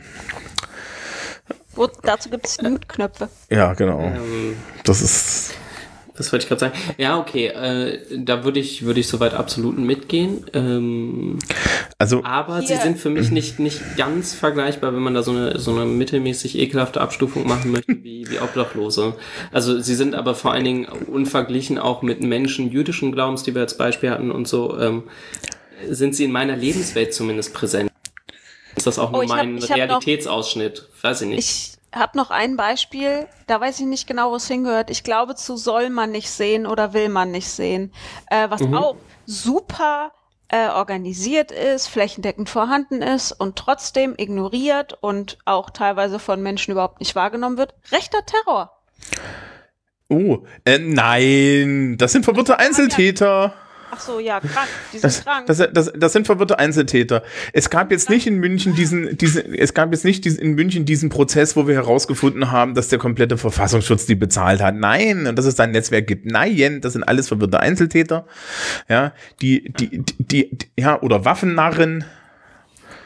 Äh, ich äh, pack mal in die Show Notes. Ähm, ich suche sie gerade. Die Graphic Novel äh, Weiße Wölfe. Ja, oh ja, die, äh, die habe ich nicht gelesen, aber die ist sehr empfohlen. wenn du willst, kannst du, gelesen. Die ist großartig wenn, wenn du und willst, sehr unangenehm. Ja, wenn du, wenn du willst, kannst du für die Leute, die, die, die, die, die, die, die lesen möchten, so als Kontext noch Maus hinterher schreiben. Okay. Kennt, Äh, ich verlinke. kennt ihr Maus? ja, ich habe äh, also ich habe heute gerade im Seminar auch noch mal drüber gesprochen, weil wir über Holocaust Ja, ich- Education gesprochen haben im Ich Seminar. glaube, ich kenne es nicht, scheint mir so. Okay, ich habe äh, des Schmelzfrosches Mausexemplar gerade verliehen, aber wenn das da wieder da ist, kannst du es sicher auch haben. Genau, Art Spiegelmans Maus, ähm, weltdekorierter Comic über die, äh, über die Nazi-Zeit und über die Okay. Vertreibung und so. Die, das ist wirklich gut. Ähm, Ich verlinke mal den Wikipedia-Artikel. Genau, also, also wir haben, wir haben, äh, naja, rechten, rechten Terror haben wir ja nicht. Wir haben ja nur linken Terror, ne? Und wie das Känguru schon so sagt, es gibt da ja einen Unterschied. Rechte zünden Menschen an und linke zünden Autos an und Menschen habe ich nicht. Ich habe nur ein Auto. Ähm, und das tut so weh, aber es ist halt leider richtig. Ähm, Ist schon eine sehr prägnante, ja. Fassung. und, und ähm, ja, das, das ist ja auch so, dass es das, das, das äh, rechter Terror ja im Endeffekt immer nur Leute betrifft, die gegen die, die A latent unsichtbar sind. und deren Sichtbarkeit wir jetzt auch nicht unbedingt möchten. Das ist derzeit der, der, der Geflüchtete, ja, also die geflüchtete Person. Und ähm, ich kann das halt dann auch hier aus Bamberg erzählen. Wir haben hier in Bamberg die AEO, die Aufnahme- und äh, Ent, weiß ich nicht, Entsorgungseinrichtung, wie das heißt. Also das ist so ein Ankerzentrum. Oh Gott. Ja. Ähm, das ist das Vorbild gibt's hier in Bayern nämlich schon und das ist bei uns hier die Auf, die, ich glaube, das heißt tatsächlich Abschiebe, Aufnahme und Abschiebeeinrichtung Oberfranken oder so. Und ähm, die existiert auf Der der Prozess auch klar, ne? Wo, also man wird Ja. kurz aufgenommen und dann geht. abgeschoben, ja. Ja. Ähm, und auf der, und das ist auf der anderen Seite der Stadt von meiner Wohnung. Aber ich kenne Leute, die da dagegen wohnen und für die sind dann halt auch geflüchtete Menschen sehr präsent. Und für mich sind die hier überhaupt nicht präsent, weil ich wohne so ein bisschen auf dem Hypothekenhügel, ja, und äh, hier oben ist halt Entschuldigung. schöner, schöner Begriff, gell? Ähm, ähm, ich, ich, also, also lustigerweise, mein, mein Wohngebiet besteht aus sozialem Wohnungsbau, hauptsächlich für Menschen mit russischem Hintergrund. Die sind hier so die, die, die Unterschicht du jour. Und ähm, deswegen haben wir, haben wir die Geflüchteten nicht, die sind auf der anderen Seite in der äh, eh- ehemaligen amerikanischen Militärkaserne kaserniert. Ähm, und das, das ist ganz spannend, wie das dann so ist, weil äh, eine Freundin von mir hat da drüben halt ein Haus und die meint dann halt so, ja, das ist für sie natürlich ein Thema. Und ich sage dann, ja, das ist für mich überhaupt kein Thema, aber ich unterstütze dich gerne. Ja. Ähm, und, und, und zwar auch teilweise dann irgendwie mit, mit, mit so einer, mit, mit, mit einer Perspektivausgleich. Ja. Das ist jetzt, ist jetzt nicht ganz so nötig, aber ähm, ja, das gibt, das gibt's halt tatsächlich. Und äh, die, das hat sehr viel mit Anwesenheit zu tun. Ne? Das ist halt wie, ähm, wie wenn, wir die, wenn du Lebenshilfe um die Ecke hast, dann siehst du auch mal Menschen mit Behinderungen. Ja. Und ähm, es ist, glaube ich, an ganz vielen Stellen so, dass, dass, dass man Dinge nicht sehen will. Also ich habe das dann so bei meinen äh, bei, bei meiner Mutter bemerkt, die dann auch mit der kognitiven Dissonanz mal zu kämpfen hatte, weil jetzt auf einmal im, im, im Nachtjahr gegen Eisenach ja, Menschen mit Kopftuch durch die Gegend laufen. Oh, Jetzt, zum Kopftuch, ich habe mir gerade ein Beispiel aufgeschrieben. Ja, Was, äh, dann- Den gleichen Klickeffekt wie, wie bei, bei Jennifers Obdachlosen im, im Prinzip, glaube ich. Ich habe neulich ein. Nee, wir sind hier in der Soziologie, ne? Hier ist wenig Samthandschuh und äh, dann noch im Podcast, da wird dann manchmal ein bisschen übereinkommen und so. Diskurs. Ähm, ja. Ähm, ich habe neulich einen Comic gesehen, da war das sehr, sehr, sehr prägnant. Da ging es äh, mal wieder darum, LehrerInnen, äh, LehrerInnen mit, mit Kopftuch. Und wann, wann man sich da stoßen wird an, an Kopftüchern. Und da war einmal eine Frau mit Kopftuch abgebildet, die als Reinigungskraft gearbeitet hat. Ähm, wo so, ja, äh, wo dann am Ende halt äh, die, die Pointe war, ja, das interessiert halt keine Sau, wenn die da ihr Kopftuch tragen. Sobald sie aber Lehrerin ist und gebildet und äh, eine gebildete Muslimin als Lehrerin, uiuiui, die meine ganzen Kinder da früh islamisiert und so, ne, ähm, da geht allen die Hutschnur und alle rasten völlig aus.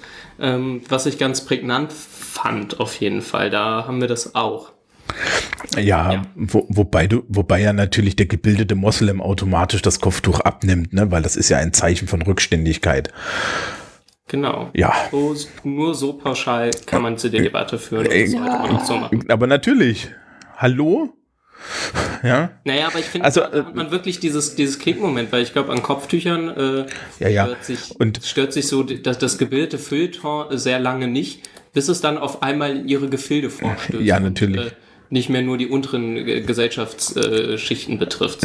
An, an der Stelle müssen wir natürlich auch nochmal darauf hinweisen, dass natürlich im Vergleich äh, äh, zum, zum Islam das Christentum die weitaus fortschrittliche Religion ist, in der Männer- und Frauenrollen schon immer ausgeglichen waren. Insbesondere im Priestertum. So, ähm, Und da Frauen auch nicht äh, mit ähm, Kopftuch rumlaufen. Natürlich. Außer unsere Großmüttergeneration halt, ne? Gut. Und ja, ja, aber, aber die Und- tragen ja, Aber sonst, sonst die, die Großmuttergeneration trägt ja das Kopftuch als Erinnerung an die Trümmer. Ja, wie sie heldenhaft nach dem Zweiten Weltkrieg, ja, diesen, diesen, um es mit Björn Höcke zu sagen, diesem Verbrechen an Deutschland, Achtung, Ironie. Ich mache mir das nicht so eigen, ich bin Sozialkundelehrer. Ähm, ja, diesen, diesen, dass die, die da alle so hart gekämpft haben, dass keiner mitgekriegt hat, dass ein Großteil der Industrie immer noch da war, ja, in Details. Ähm, Als ich meinen Studis Anfang dieses Semesters irgendwie in so einem Nebensatz gesagt habe, dass es Trümmerfrauen so in der Form, in der wir denken, dass es sie gab, gar nicht gab und die Abbildung in den Geschichtsbüchern Propaganda ist, ist, also ich glaube, denen tat das weh, dass ich denen das weggenommen habe. Das ist halt auch ein echt sehr weit verbreitetes Narrativ. Ich war letzte Woche in Berlin und da war ich in den Berliner Unterwelten, die ich äh, im Prinzip sehr empfehlen kann. Das ist so ein, so ein Verein, der eben äh, unterirdische Bauwerke in Berlin äh, im Rahmen von einem Forschungsprojekt irgendwie erkundet hat und das jetzt zu einem Verein gemacht hat und Museen. Und äh, ich war bei, bei so einer Führung, ähm, wo es eben um, um Luftschutzräume im Zweiten Weltkrieg ging und wie die eingerichtet wurden in ehemaligen U-Bahnhöfen und so weiter, naja, wie auch immer. Und dann führst du, gehst du da so durch und dann äh, ist da auch einmal auch so ein Plakat über Trümmerfrauen und ich stand da und war so, äh, ich glaube aber für Berlin kannst du es vielleicht sogar noch nehmen. ja, das habe ich, ich habe, genau, das habe ich dann auch überlegt. Ich wollte es noch recherchieren, habe ich nicht gemacht, aber es war so ein bisschen, äh, also auf den ersten Blick habe ich erstmal so das Narrativ abgeholt, äh, also so hervorgerufen gesehen, so, hey, Deutschland wurde von, von den tapferen Frauen in Gänze von ganz alleine wieder hochgeklöppelt und ähm, ja, Und ich weiß nicht, alle, stimmt vielleicht. alle Frauen. Alle. Alle Ja, Frauen, genau. alle Frauen, ganz Deutschland ohne weitere Hilfe von außen. Genau, kein Penis hat dieses Land aufgebaut. Ähm, Zum einen das und auch keine anderen Nationen waren hier beteiligt. oh. Nein. Nee. Ähm, naja, also die, die Fallunterscheidung heben.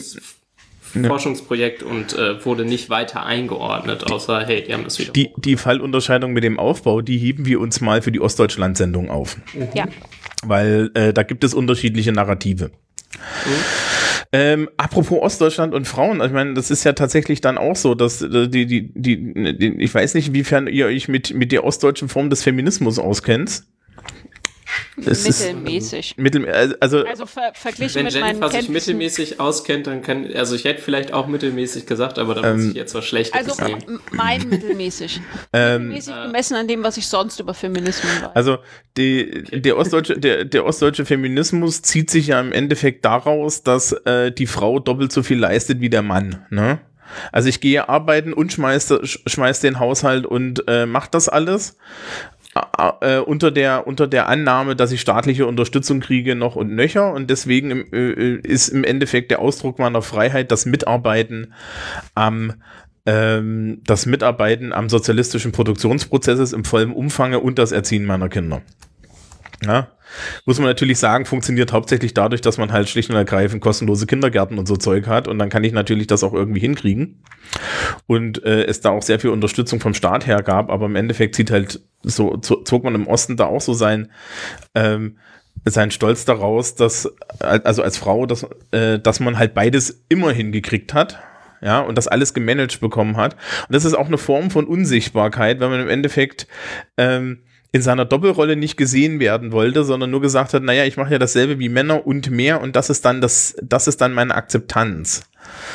Und ähm, da, damit bin ich zum Beispiel aufgewachsen, ja. Also so, wenn ich, ich mit meiner Mutter über Frauenrollen diskutiere, das ist immer lustig.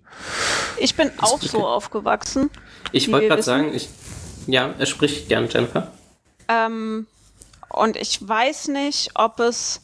Ich überlege gerade. Es ist natürlich eine Form von gewollter Unsichtbarkeit, also die Belastung nicht sehen, Aber im äh, Prinzip, zeigen wollen, aber mehr ein nicht zeigen wollen als ein nicht selbst wahrnehmen. Ich glaube schon, dass zum Beispiel meine Mutter oder die Mütter meiner äh, SchulkollegInnen äh, durchaus ihre Belastungen wahrgenommen haben, die aber weggedrückt haben für die Anerkennung. ähm, ja, und ich glaube auch, dass dann Prestige dahinter steckt, ne? Also das ist ja, Ja. das ist ja durchaus so, dass das positiv belegt war und ist. Ja, me meine Mutter redet bis heute abfällig von Hausfrauen. Ist für sie Ja, genau. Ding.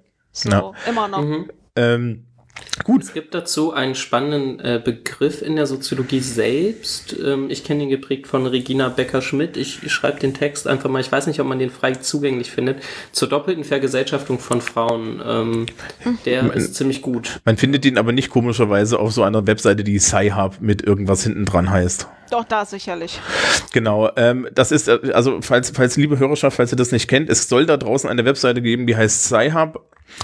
Von der können wir euch nur abraten, sie zu verwenden, weil dort findet man die ganze Wissenschaft, die kostenlos sein sollte, weil, sie, weil wir sie mit unseren Steuergeldern bezahlt haben, tatsächlich auch kostenlos.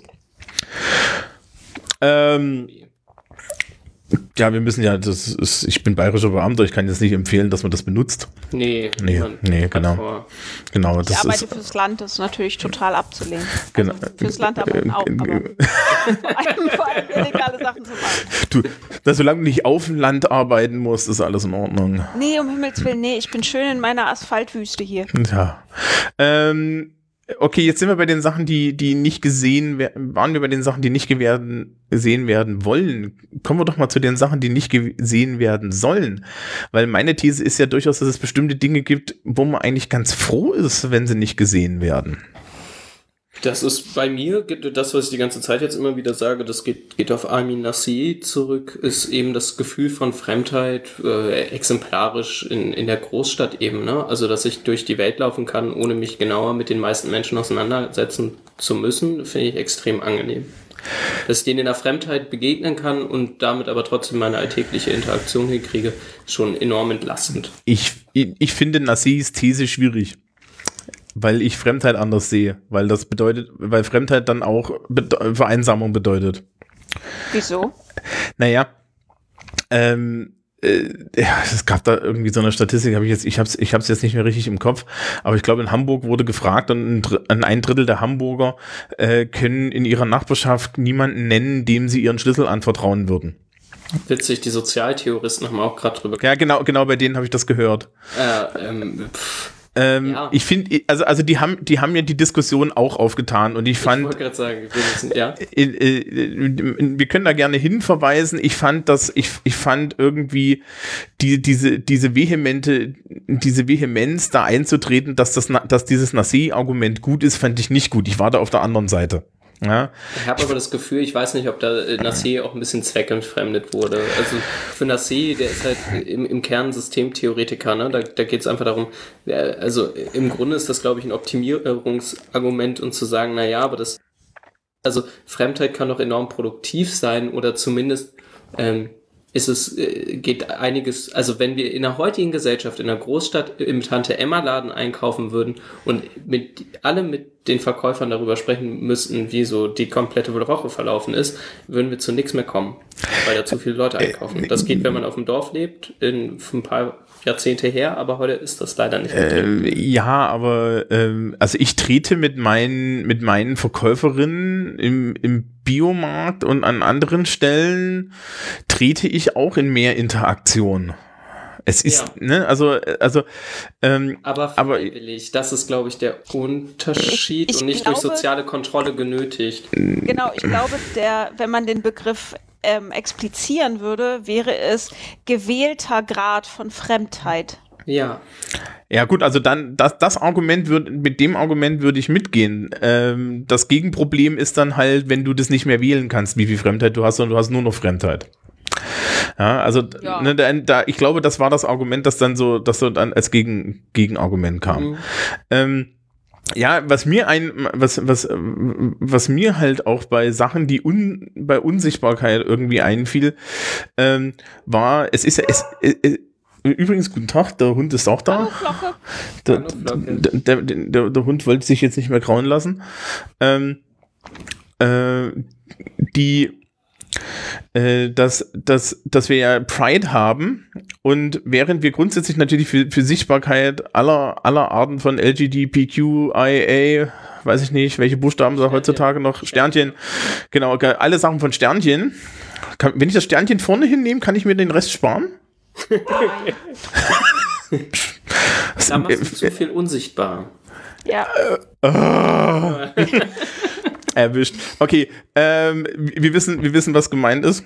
Ja. Ich, ich, ich, ich kann das echt nicht auswendig, dieses Ding. Ja, und das ist auch nicht böse gemeint, dass ich das nicht auswendig kann. Ähm, dass, dass äh, äh, so, so, so, so viel wir, so viel, so viel wir da überall Sichtbarkeit wünschen, es ja auch eine Option sein kann, ähm, Teile meiner sexuellen Orientierung und auch Teile meiner, meiner, meiner, mein, meines, meines, meines Restlebens ähm, unsichtbar zu haben. Auch dann im, im, im Nahbereich. Ja, also ähm, was äh, mir, mir, ich würde jetzt gar nicht so sehr von sexueller Orientierung reden, weil ich da immer dafür wäre, dass, was, dass man das sichtbar machen darf und sollte, ja. Weil äh, wenn ich mich mit meinem Partner nicht auf der Straße zeigen will, dann habe ich ein Problem. Aber mh, wenn, wenn wir dann so in den Kinky-Bereich gehen oder so, ne? Dann wird's halt interessant, weil mh, muss jeder wissen, dass, dass, dass ich irgendwie ein Sklavenhalsband habe. Naja, das Ganze funktioniert nur, wenn ähm, es eine Grenze von Normalität gibt und alles, was als normabweichend wahrgenommen wird und tendenziell ähm, durch Normalismus-Tendenzen oder Normalismusprozesse wieder eingenordet werden müsste. Also wenn ich eine negative Reaktion erwarte und das dadurch, also Scham ist eine Normalismus geprägte Reaktion. Wenn das Jennifer, alles möchtest du für unsere Ja. Nicht-Fachmenschen ähm, Menschen noch mal ein bisschen was zu Foucault und Normalismus und so Das erzählen? habe ich, glaube ich, jetzt schon. Ja, gut. Ja, wir haben das schon mal gemacht. Also ich kann mich erinnern, dass wir schon mal drüber geredet haben, aber wir können es gerne nochmal wiederholen. Ja. Ja. Also, äh, wir haben die Normalität und tatsächlich ist das, was wir als normal und Normalität begreifen, äh, gar nicht so unterschiedlich, sondern es gibt einen stillen Konsens darüber, was normal ist und was nicht. Das sind auch solche Sachen wie gesund und krank oder gesund und behindert so. Das sind unsere Vorstellungen von dem, was gesund ist und alles, was davon abweicht, ist krank. Und bei ähm, Sexualität zum Beispiel, alles was, äh, ich glaube, alles was hetero Blümchensex ist, ist normal. So ein bisschen, bisschen. Nee, heutzutage, heutzutage darfst du dich schon mit Kabelbindern irgendwo anbinden. Seit Fifty Shades of Grey ja, gehen Ka oder ja, ja, ja, die scheiß graue Seidengraue. äh, Ähm, mo- also. können wir kurz Ähm, darauf hinweisen, dass Kabelbinder nicht gesund sind? Genau. Mit Kabelbindern kann man sich ernsthaft verletzen. So. Ja. Kinder safe bleiben und so. Ähm, also, Normalität entsteht nicht im luftleeren Raum, sondern Normalität muss äh, konstruiert werden und in dieser Konstruktion beschützt unterhalten werden. Und wie das passiert, ist über Normalismus. Das sind ähm, diese ganz kleinen Sachen, die wir tun, damit Menschen daran erinnert werden, dass sie gerade normabweichend sind. Äh, das sind zum Beispiel, wenn ihr an einen Mann im Rock denkt, wenn der einen dummen Spruch kassiert. Das ist Normalismus. Wir erinnern den Mann daran, dass er keinen Rock tragen soll. Das ist mir noch nie Ja, passiert. gerade der wird das nämlich noch nicht so genau gut wissen. Genau, Deswegen und, ist das ähm, mehr als angebracht und super sinnvoll. Und Normalismen sind nicht unbedingt als Appell verpackt, sie sind aber immer ein Appell, sich gefälligst zurück ins Glied zu bewegen. Und ein Normalismus funktioniert nicht nur in eine Richtung. Also es ist nicht so, als werden, würden wir ständig von außen darauf aufmerksam gemacht werden müssen, dass wir uns gerade normabweichend verhalten, sondern wir wissen intuitiv auch, wo wir eine Grenze überschreiten. Wenn wir das tun, bewusst oder unbewusst, ähm, ist ein häufig, eine häufige emotionale Reaktion dieser Person Scham. Scham ist die Erinnerung daran, dass man gerade etwas tut, was man nicht tun soll. Sich für etwas schämen.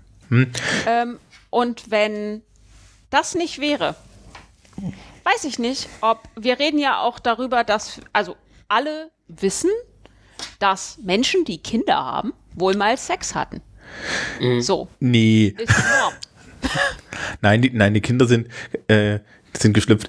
Äh, bei, bei Scham, ist, ich, ich muss mich da immer, ich muss da immer an diesen, diese, Brene Brown hat mal einen schönen, eine schöne Unterscheidung zwischen Schuld und Scham gemacht. Und äh, die Schamseite finde ich gut. Sie hat halt gefragt, Schuld ist, I did something wrong und Scham ist, I am wrong. Ja, also im Sinne von, ähm, ja, äh, im Sinne von, ich bin, ich bin hier, ich bin falsch. Ja, also ich habe, ich, ich habe das, ich bin als Person falsch. Foucault würde, glaube ich, beide ähm, Empfindungen in eine Tüte kippen. Weil für den Normalismus ist es egal, ob äh, du falsch bist oder was Falsches getan hast, du bist normabweichend und du musst zurück. Ja, ne, das, also die, ich glaube, diese Brené Brown, den geht ja, das ist, das ist ja Psychologenzeug, das geht ja von, geht, geht ja von dir aus, ne? Wenn du irgendwas falsch gemacht hast und, und dann denkst, oh, ich habe das falsch gemacht, dann ist das okay, wenn du dir denkst, oh, ich bin eine schlecht, ja, ich bin ein schlechter Mensch, ich gehöre, ich sollte mich jetzt selbst kasteien, dann, ähm, ne, das ist nicht, das ist keine soziologische Perspektive. Aber wir nehmen das so. Also zumindest Genau. in Normalismen ähm, ist es Ist es dasselbe, ja. Würde ich auch sagen. Ja, nur ähm, das, das finde ich persönlich so toxisch an manchen Normal, äh, Normalismen, ähm, dass eben dieses Ich bin falsch ähm, das ausgelöste Gefühl ist, nämlich diese Scham. Wenn du zum Beispiel vom, körperlich von der Norm abweichst oder wenn du ähm, etwas, wenn du in irgendwas nicht passt, egal in welchem Kontext. Du passt nicht in eine Gruppe, du fügst dich nicht gut ein. Normalismen machen das mit mir ist was falsch, nicht mit der Gesellschaft ist was falsch. Und diese Dekonstruktionsprozesse, die es braucht, um zu verstehen, dass man nicht falsch ist, sondern dass die Struktur so ist und dass das nicht richtig sein muss, das sind ja aufwendige psychologische Prozesse. So ein Dekonstruktionsprozess macht man nicht mal in einer Sitzung durch. Ja, aber du kannst es halt auch einfacher haben, indem du unsichtbar willst, sein willst. Ja, Genau, wenn- wenn, wenn mein Normalismus nicht sichtbar, also wenn meine Normabweichung nicht sichtbar ist, muss ich mir auch für nichts schämen. genau, das ist dann. Ganz kurz, Jennifer, ich würde jetzt doch noch mal ganz gerne wissen, worauf du mit dem äh, alle wissen, die hatten mal Sex und da kommen die Kinder her, worauf du da hinaus wolltest. Äh, wir wissen das und trotzdem ist es nicht IGIT. Die Kinder sind nicht Ja, IGIT, ja, das finde ich obwohl auch sie ein komisch. Token sind für Sex. Ja, Ja, weil, weil das wird, genau, das wird, das wird, das wird auch komplett getrennt. Ja. Das wird auch komplett getrennt. Ähm, so und so entstehen ja Kinder grundsätzlich nur bei Sex in der Missionarsstellung ohne Licht. Ähm, äh, wo, jetzt habe ich meinen, den, den wichtigen Faden verloren. oh, sorry. Christoph, weißt du noch, bei, weißt du noch, bei was du mich aufgehalten hast? Äh, ja, du kannst, ähm, du kannst mit, dein, mit deiner Normabweichung kannst du es dir auch einfacher Genau, machen. genau. Und, Ähm, und unsichtbar sein. Und da wollte ich gerade sagen, Genau. wir hatten das ja heute schon, und zwar mit, mit den Menschen mit, mit jüdischem Hintergrund. Mhm. Die, die, die, was ja für dich eine sehr einfache Option ist, ja. Dann zu sagen, dann einfach nicht über deine Religionszugehörigkeit oder, oder Ethnienzugehörigkeit. Und ich bin mir beim Judentum bis heute nicht so ganz so sicher, was es nun ist. Ja, ist mir auch technisch gesehen eigentlich egal, weil es sind halt Leute. Ähm, Es ist eine Glaubensrichtung, keine Ethnie. Ist als Ethnie zu bezeichnen, ist ähm, ist es, ist es, Antisemitismus. Äh, Ja, ne? Also, also ich, ich dachte auch immer, dass es eine Glaubensrichtung Nur der ist. Vollständigkeit halber wollte ich das mal ist. äh, Also ich dachte auch immer, dass das eine Glaubensrichtung ist, weil, äh, ne? Das ist doch irgendwie. Das, Das Rassifizierende ist tatsächlich ein Überbleibsel aus dem Dritten Reich und das ist aber auch schon deutlich älter. Ähm, ja, das hat man schon als- immer. Also Menschen jüdischen Glaubens nicht als Glaubensangehörige zu begreifen, sondern als ethnische Gruppe. Das ist äh, relativ komplex geschichtlich. Ja, Naja, ja, man, man schlagt es nach. man schlage es nach. Da kommt man dann an Martin Luther vorbei und schämt sich für sein Protestantentum. Ähm, die, ja, nee, also das ist ja, das wäre dann so ein Beispiel oder was weiß ich. Ich meine, ähm, gut, es ist auch, es ist halt auch so die Frage, äh, äh, erzähle ich bestimmte Dinge nicht, weil ich mir die Diskussion nicht tun möchte, obwohl das dann halt im Endeffekt wieder zurück auf Normalismus führt, ne? Aber ich So. finde, insgesamt kann man auf jeden Fall sagen, es ist genau das gleiche wie bei sexueller Orientierung. Und da, glaube ich, hast du gerade noch ein, meinst du, das kann man trennen? Ist wie, wie, wie da auch. Also ich finde, man muss unterscheiden zwischen einem, einem gewollten Coming Out und einem Zwangsouting. Ähm, wenn, das, wenn das eine freiwillig geschieht, so what, ist doch cool. Äh, und und äh, outen ist halt immer uncool. So. Und du Fertig. bist immer, also wenn du normabweichend bist, selbst wenn du den Leuten nicht davon erzählst, diese Gefahr des Zwangsoutings, um egal um was es geht, ähm, du bist immer in Gefahr des Zwangsoutings. Ähm, und du weißt, es wird gefährlich sein. Du weißt, du bist Ja. normabweichend. Und deswegen machst du zu. Mhm. Und das sei noch gesagt, ich glaube nicht, dass nur, weil man die Möglichkeit zum, zum ähm, Coming Out hat, äh, damit alle Probleme aus der Welt sind. Also, Äh, dass nee, bei also- gewissen äh, Bereichen noch ein Coming Out überhaupt, also in vielen Bereichen gesellschaftlich noch ein Coming Out geben kann überhaupt, weil eben nicht alles normal ist, äh, zeigt, dass da irgendwas im Argen liegt. So. Ja. Also ich, ich, ich glaube, dass für viele Leute mit dem Coming Out erst die Probleme anfangen. Ja, Ja, also, auf jeden Fall. ähm, weil dann steckst du ja in solchen Normalismusdebatten. Ähm, gibt's da auch, da gibt's doch aber auch so einen Zwischenweg. Also es gibt, ja, also es ist so, so, so, so, so, dass das so ein bisschen so latent ist, so nach dem Motto, äh, also, also mir ist das schon öfter passiert, dass im Endeffekt, So, so alle wissen's und keiner sagt es. ja, nicht mal alle, alle wissen's, nobody cares. Mhm. Ja, so. Und, und äh, man kann dann irgendwie, äh, man kann dann irgendwie, ja, also es fällt dir halt irgendwie so auf, ach, ach, sie hat mal wieder eine Freundin, ja, pff, good luck to you, ja. Also, weiß ich nicht, weiß ich nicht, vielleicht ist, vielleicht bin ich dann, an- ist, es zu progressiv, vielleicht ist das das, was man haben möchte. Aber Genau, das ist, das ist das, was man haben möchte, weil Ja. ähm, Nobody Cares ist nicht ganz richtig. Denn ähm, sie wissen, dass sie im äh, weiteren Kreis GeheimnisträgerInnen sind. Und sie wissen um die Andersartigkeit und wissen das zu beachten.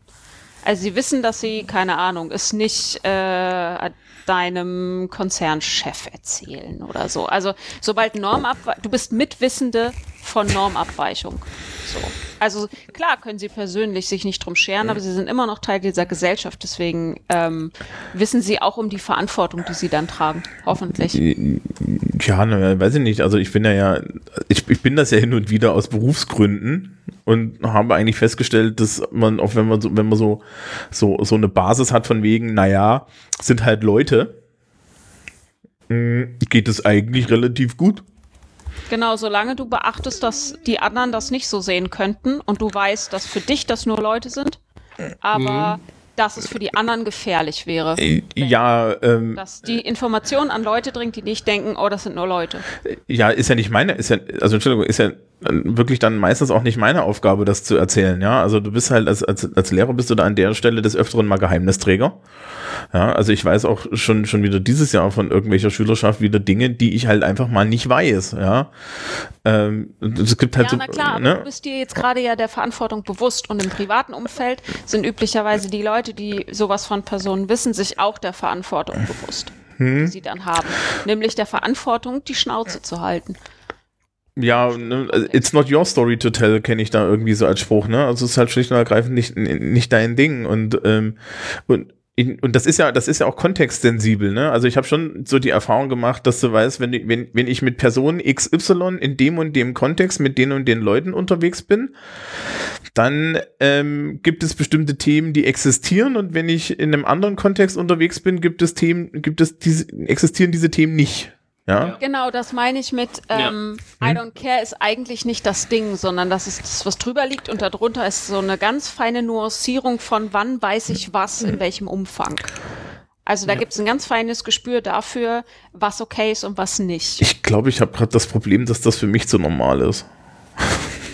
Kann sein, Äh, ja. Ja, aber das ist. Beziehungsweise, dass es bei dir Selbstverständlichkeiten gibt, äh, die nicht selbstverständlich sind in einem großen Umfeld und die für die betroffenen Personen, wenn das nicht selbstverständlich ist, ein großes Problem wären schlicht. ja, das kommt aber, mit, kommt, kommt glaube ich, aber auch so ein bisschen mit dem Berufe. Ja. Wobei ich dann wieder mir denke, naja, ich gucke mir so meine, meine Kollegenschaft an und ach, das ist auch nicht Ich immer wollte so. gerade sagen, das ist Also- sehr von deiner Interpretation auf jeden Fall. Also, also, äh, so, so, so, so aus dem Nähkästchen. In, in einer, in, in einer meiner Klassen dieses Jahr schied irgendwann eine junge Frau aus und die Gerüchteküche, und ich hatte da keine Informationen und das hat mich wie immer auch nicht geschert. Ja, die Gerüchteküche hatte es, dass sie wohl das aus Schwangerschaftsgründen getan hat. Und dann hat sich irgendwann ähm, jemand, der wohl besser informiert war, vor die, vor die Klasse gestellt und gefragt, wie es denn dem Kind geht. Oh, Oh, genau. Und das ist, das ist dann so, so, dass man selbst, selbst wenn ich das weiß, also, also im Sinne von, ich habe das belastbar faktenmäßig da, was ich nicht, was ich nicht hatte und wie gesagt, äh, einfach ein Care, ja.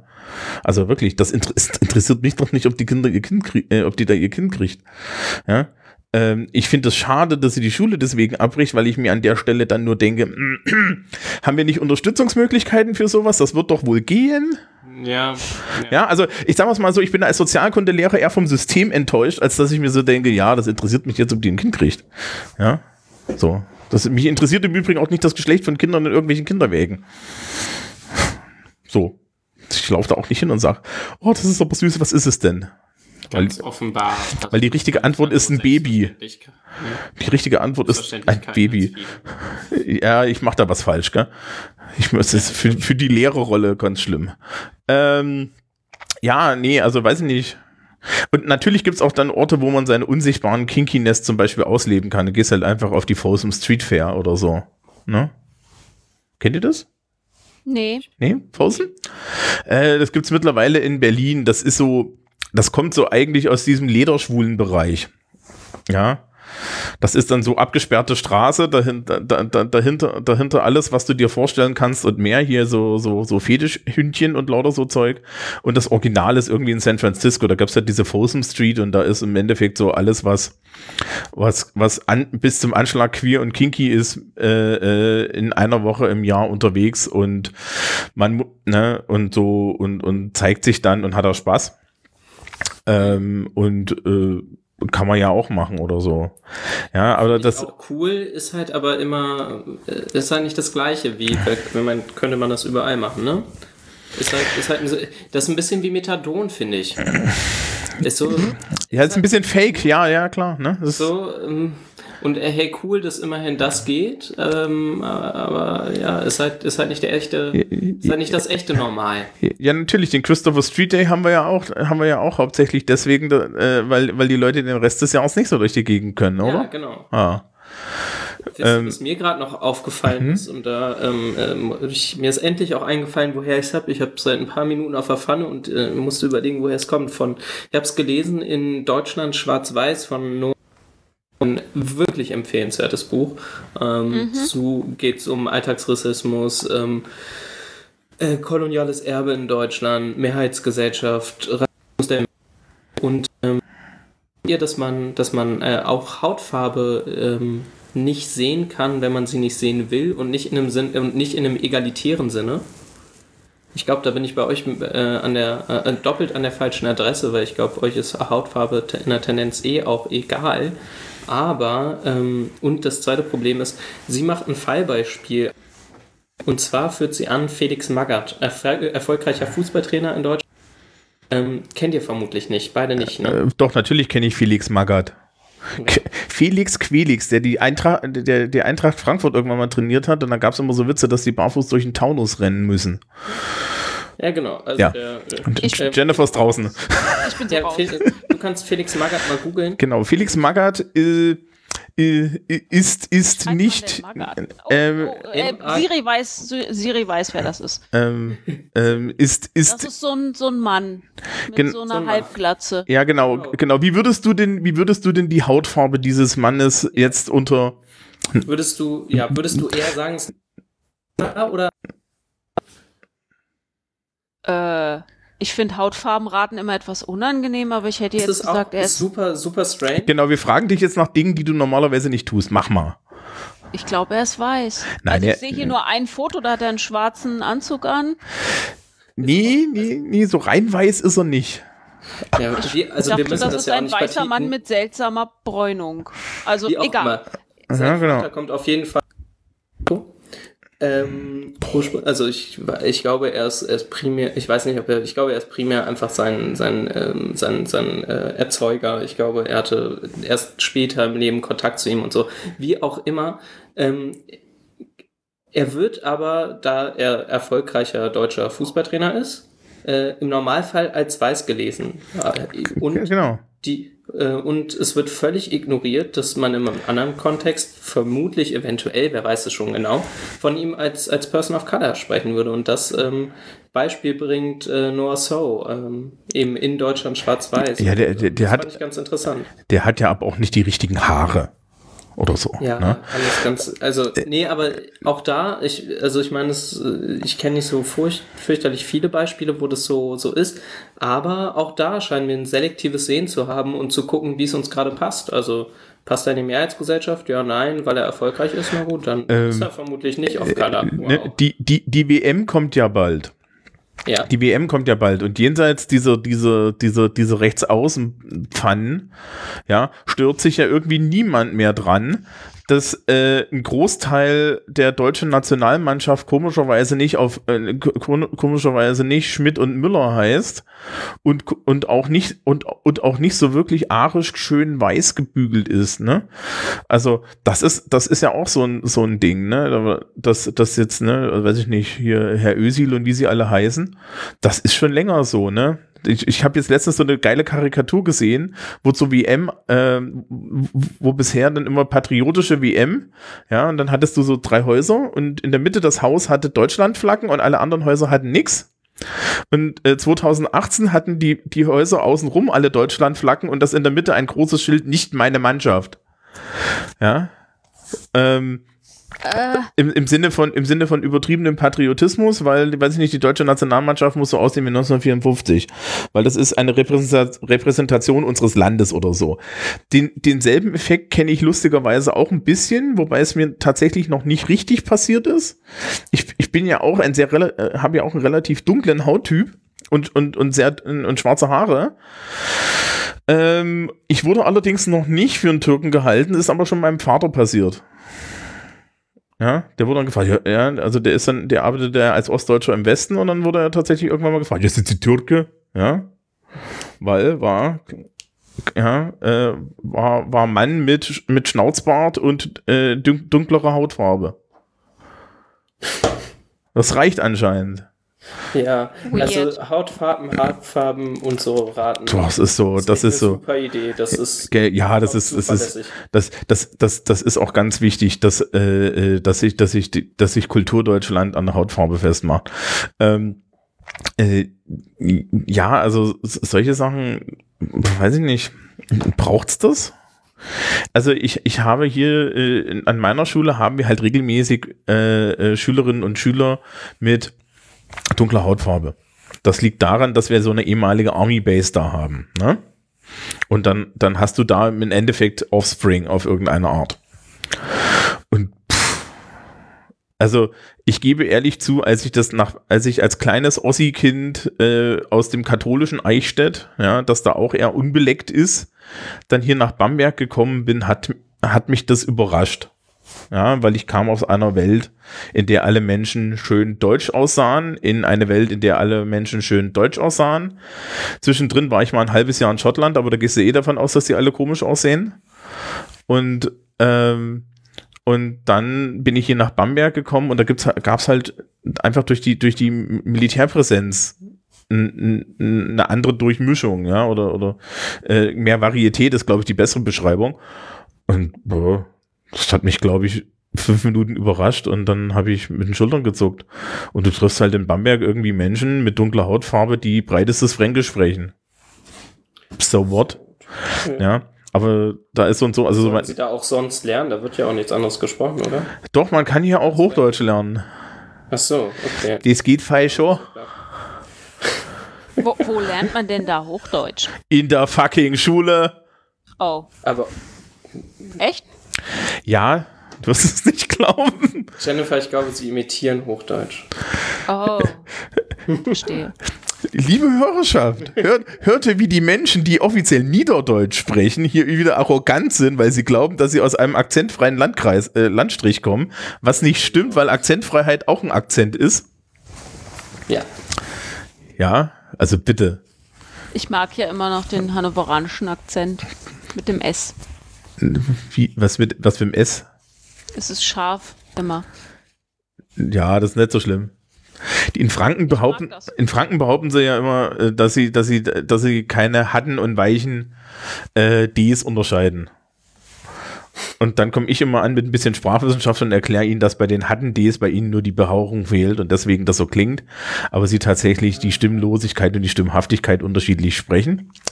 Und dann mögen sie mich nie mehr. Hören Sie hierzu den Sprachwissenschaftspodcast, den Thomas. Oh Gott, nein, nein, nein, nein, nein, nein, nein, nein. Es gibt Aber, aber ich finde Sprache, wenn wir bei sichtbar und unsichtbar sind, ähm, eigentlich ganz spannend. Oh ja, da fällt mir was. Unsichtbarkeit, also dass Leute versuchen, äh, ihren, ihren Akzent loszuwerden, damit man nicht mehr, damit man es nicht mehr hört, äh, dass sie einen haben. Oder ähm, Habitus, äh, Habitus-gerechtes Sprechen, dass Leute sich angewöhnen, anders zu reden, sobald sie in ein anderes Milieu kommen, damit Das- also sie- es ist ein Versuch, ne? Es ist nicht Ich wollte gerade sagen, es wird für immer ein Versuch bleiben. Ähm, das ist in Deutschland nicht ganz so krass wie in Großbritannien. Also du kann, wir haben ja auch Bundeskanzler mit Akzent gehabt, ne? Hier so Helmut Kohl und so, Belzer, Belzer Akzent. Das ist nicht das, das ist nicht das Problem. In Großbritannien war das immer mehr ein Problem, ne? Da, weil, weil in Deutschland gibt's zwar Klischees, die mit Sprache verbunden sind, ne? Hier so bayerisch und sächsisch und so. Wobei die Sachsen sich echt Sorgen machen müssen, weil mittlerweile ist das Klischee, das mit dem Akzent verbunden ist, nicht mehr, das ist ein dummer Sachse, sondern mittlerweile ist, ist das Klischee schon ein bisschen, das ist ein Nazi. Und das ist sehr traurig. Ähm, insbesondere für mich als Thüringer, weil ich mit denen gerne in einen Topf geworfen werde. Ähm, die äh, in Großbritannien ist es ja so, wenn du nicht Received Pronunciation sprichst, also das, was der, der, der Otto Normalo als Oxford oder Queen's English spricht, dann bist du nicht High Society. Ja, also you have to talk like this. Bildungs- Das liegt aber auch an der Bildungsstruktur. Das liegt an der Bildungsstruktur und es ist tatsächlich so, dass Politiker und so und, und Politiker und solche Leute ähm, äh, absichtlich dieses RP dann lernen, ja, so dass sie dann äh, they have to talk like their social status they have. Ich kann das, ich kann das ja auch. Also ich benutze das in der Schule nicht, weil äh, wenn ich wenn ich das eine Dreiviertelstunde spreche, fühle ich mich danach irgendwie, weiß ich nicht. Das ist immer so blasiert. Ja, also, das, also es gibt ein, ein, ein ich, ich habe auch da in Schottland an der falschen Stelle studiert. Ähm, Ja, mö- möglich, ja. äh, was ich auch sehr spannend fand, ich weiß, äh, ich habe auf letzter, ich habe in letzter Zeit immer so einen schottischen Comedian auf Twitter verlinkt, der äh, ähm, so eine Sendung und dann habe ich als als an, mal als Kommentar bekommen, dass man den ja nicht richtig versteht und dass das sehr schwierig sei, was vollkommen okay ist, das, das werte ich nicht. Ich, ich spiel, ich, ich, ich, ich bin da in einer Welt, ich habe irgendwann mal festgestellt, dass, dass meine Vorstellung, was zu verstehen ist oder nicht, überhaupt nicht anwendbar ist. Und es ist ganz schlimm, dass ich das nicht mitkriege für mich. Ähm, was aber interessanter war, war ein Kommentar, der meinte, äh, da, da, dass ihm ja gar nicht aufgefallen sei, dass er so wenig, so wenig britische und englische Akzente im Fernsehen sieht. Habe ich gesagt, aber also in meinem Medienkonsum, ich konsumiere dann sehr viel BBC, kriege ich die die ganze Zeit. Also den Akzent, die Akzentvielfalt ist in Großbritannien da auch im Fernsehen sehr hoch. Und dann stellte, dann, dann, dann, dann stellte sich in der Diskussion heraus, dass das daran liegt, dass uns, dass unsere Wahrnehmung von englischsprachigen Sachen durchgehend entweder amerikanische Fernsehserien sind, die allesamt irgendwie, also wenn man die Akzente erkennt bei den Amerikanern, dann ist man gut. Es sind welche da, auch, auch in den Fernsehserien. Und, äh, und dass, wenn man mit britisch guckt, ähm, eigentlich fast gar nichts sieht, außer BBC. Nachrichten. Ja, aber ähm, hier, hier, Jennifer guckt doch auch zum Beispiel, du, du bist doch großer Doctor Who-Fan. Bei Doctor Who kriegst Ja. du doch säckeweise. Ja, dieser schöne schottische Akzent von Amy Pond. Äh, Doctor Who und ich habe auch komplett Torchwood durchgeguckt. Oh, das ist, glaube ich, auch geil.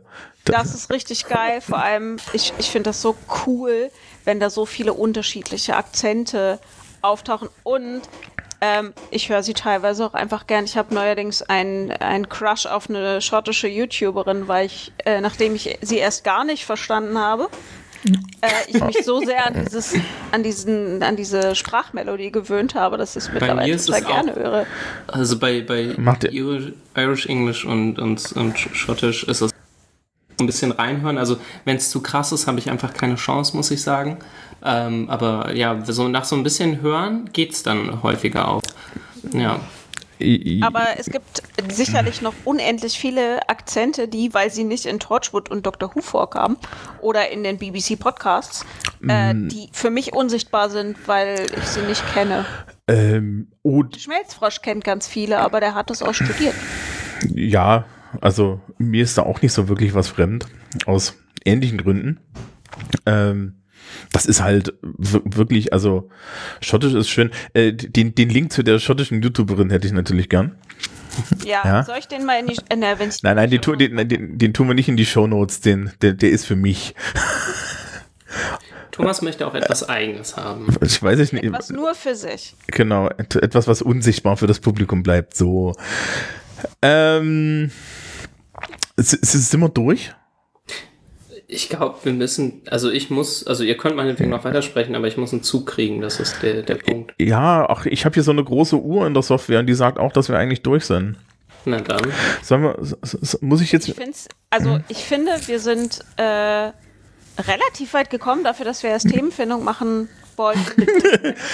ja, aber es war, es war sehr Kaffeekränzchenartig dieses Mal, ne? Wir sind auch so, so Aber ich finde es also ich find's total spannend, diese unterschiedlichen Ebenen von Unsichtbarkeit und wie, wie hart die Grenzen teilweise sind von dem, was ich bi- bis wo ich sehen kann und wo dann halt nicht mehr. Ja, ich nehme das auf jeden Fall als, als Reflexionsepisode äh, mit auf den Weg, glaube ich. Nochmal Ja. darüber zu sinnieren, quasi. Ja, definitiv. Ja. Okay, ähm, ja. Aufgabe? Soll ich mal, soll ich mal probieren? Ja. Ach, mir ist, mir ist ja schon was eingefallen. Man könnte fast auf die Idee kommen, ich mache das beruflich. Ähm, und zwar ist mir ein, als, als, als, als Aufgabe eingefallen, nachdem wir jetzt die ganze Zeit darum geredet haben, dass es ja sehr viele Dinge gibt, die, die, die wir nicht sehen wollen und nachdem Christoph am Anfang auch gemeint hat, ja, wenn wir uns damit beschäftigen, wo alles herkommt, dann wären wir nicht mehr fertig. Ähm, halte ich es trotzdem für eine gute Idee, das hin und wieder mal so als aktive Übung zu machen. Man kann ja, man, man kann ja auch so ein bisschen seinen Geist erweitern, ne? Wenn wir uns hinsetzen können und irgendwelche Meditationsübungen machen können, dann können wir doch vielleicht auch mal uns hinsetzen und irgendwie eine Übung machen, in der wir uns die Frage stellen, was eigentlich in unserer Welt alles gerade unseren Augen entsch en- entschwindet, weil wir es nicht ernst aktiv wahrnehmen. Also das heißt, ähm, geht doch mal da raus, lauft doch mal mit anderen offenen Augen durch die Stadt. Ja, guckt doch mal, wo da die Obdachlosen liegen.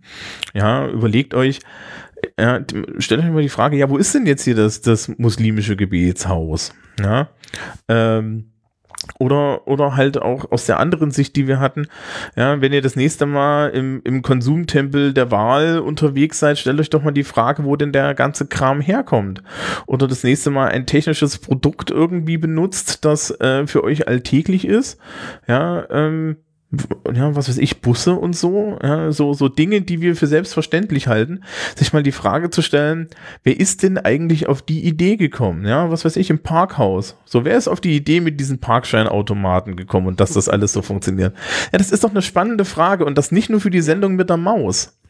Ja, weil es steckt natürlich auch unheimlich viel Eleganz in, in ganz vielen einfachen Dingen, die wir gar nicht so merken, dass das alles so passt, dass es tatsächlich funktioniert. Und irgendjemand muss sich ja mal einen Gedanken darum gemacht haben, dass das so ist. Und der ist genauso unsichtbar wie halt irgendwie Gruppen, die ihr nicht sehen könnt oder wollt.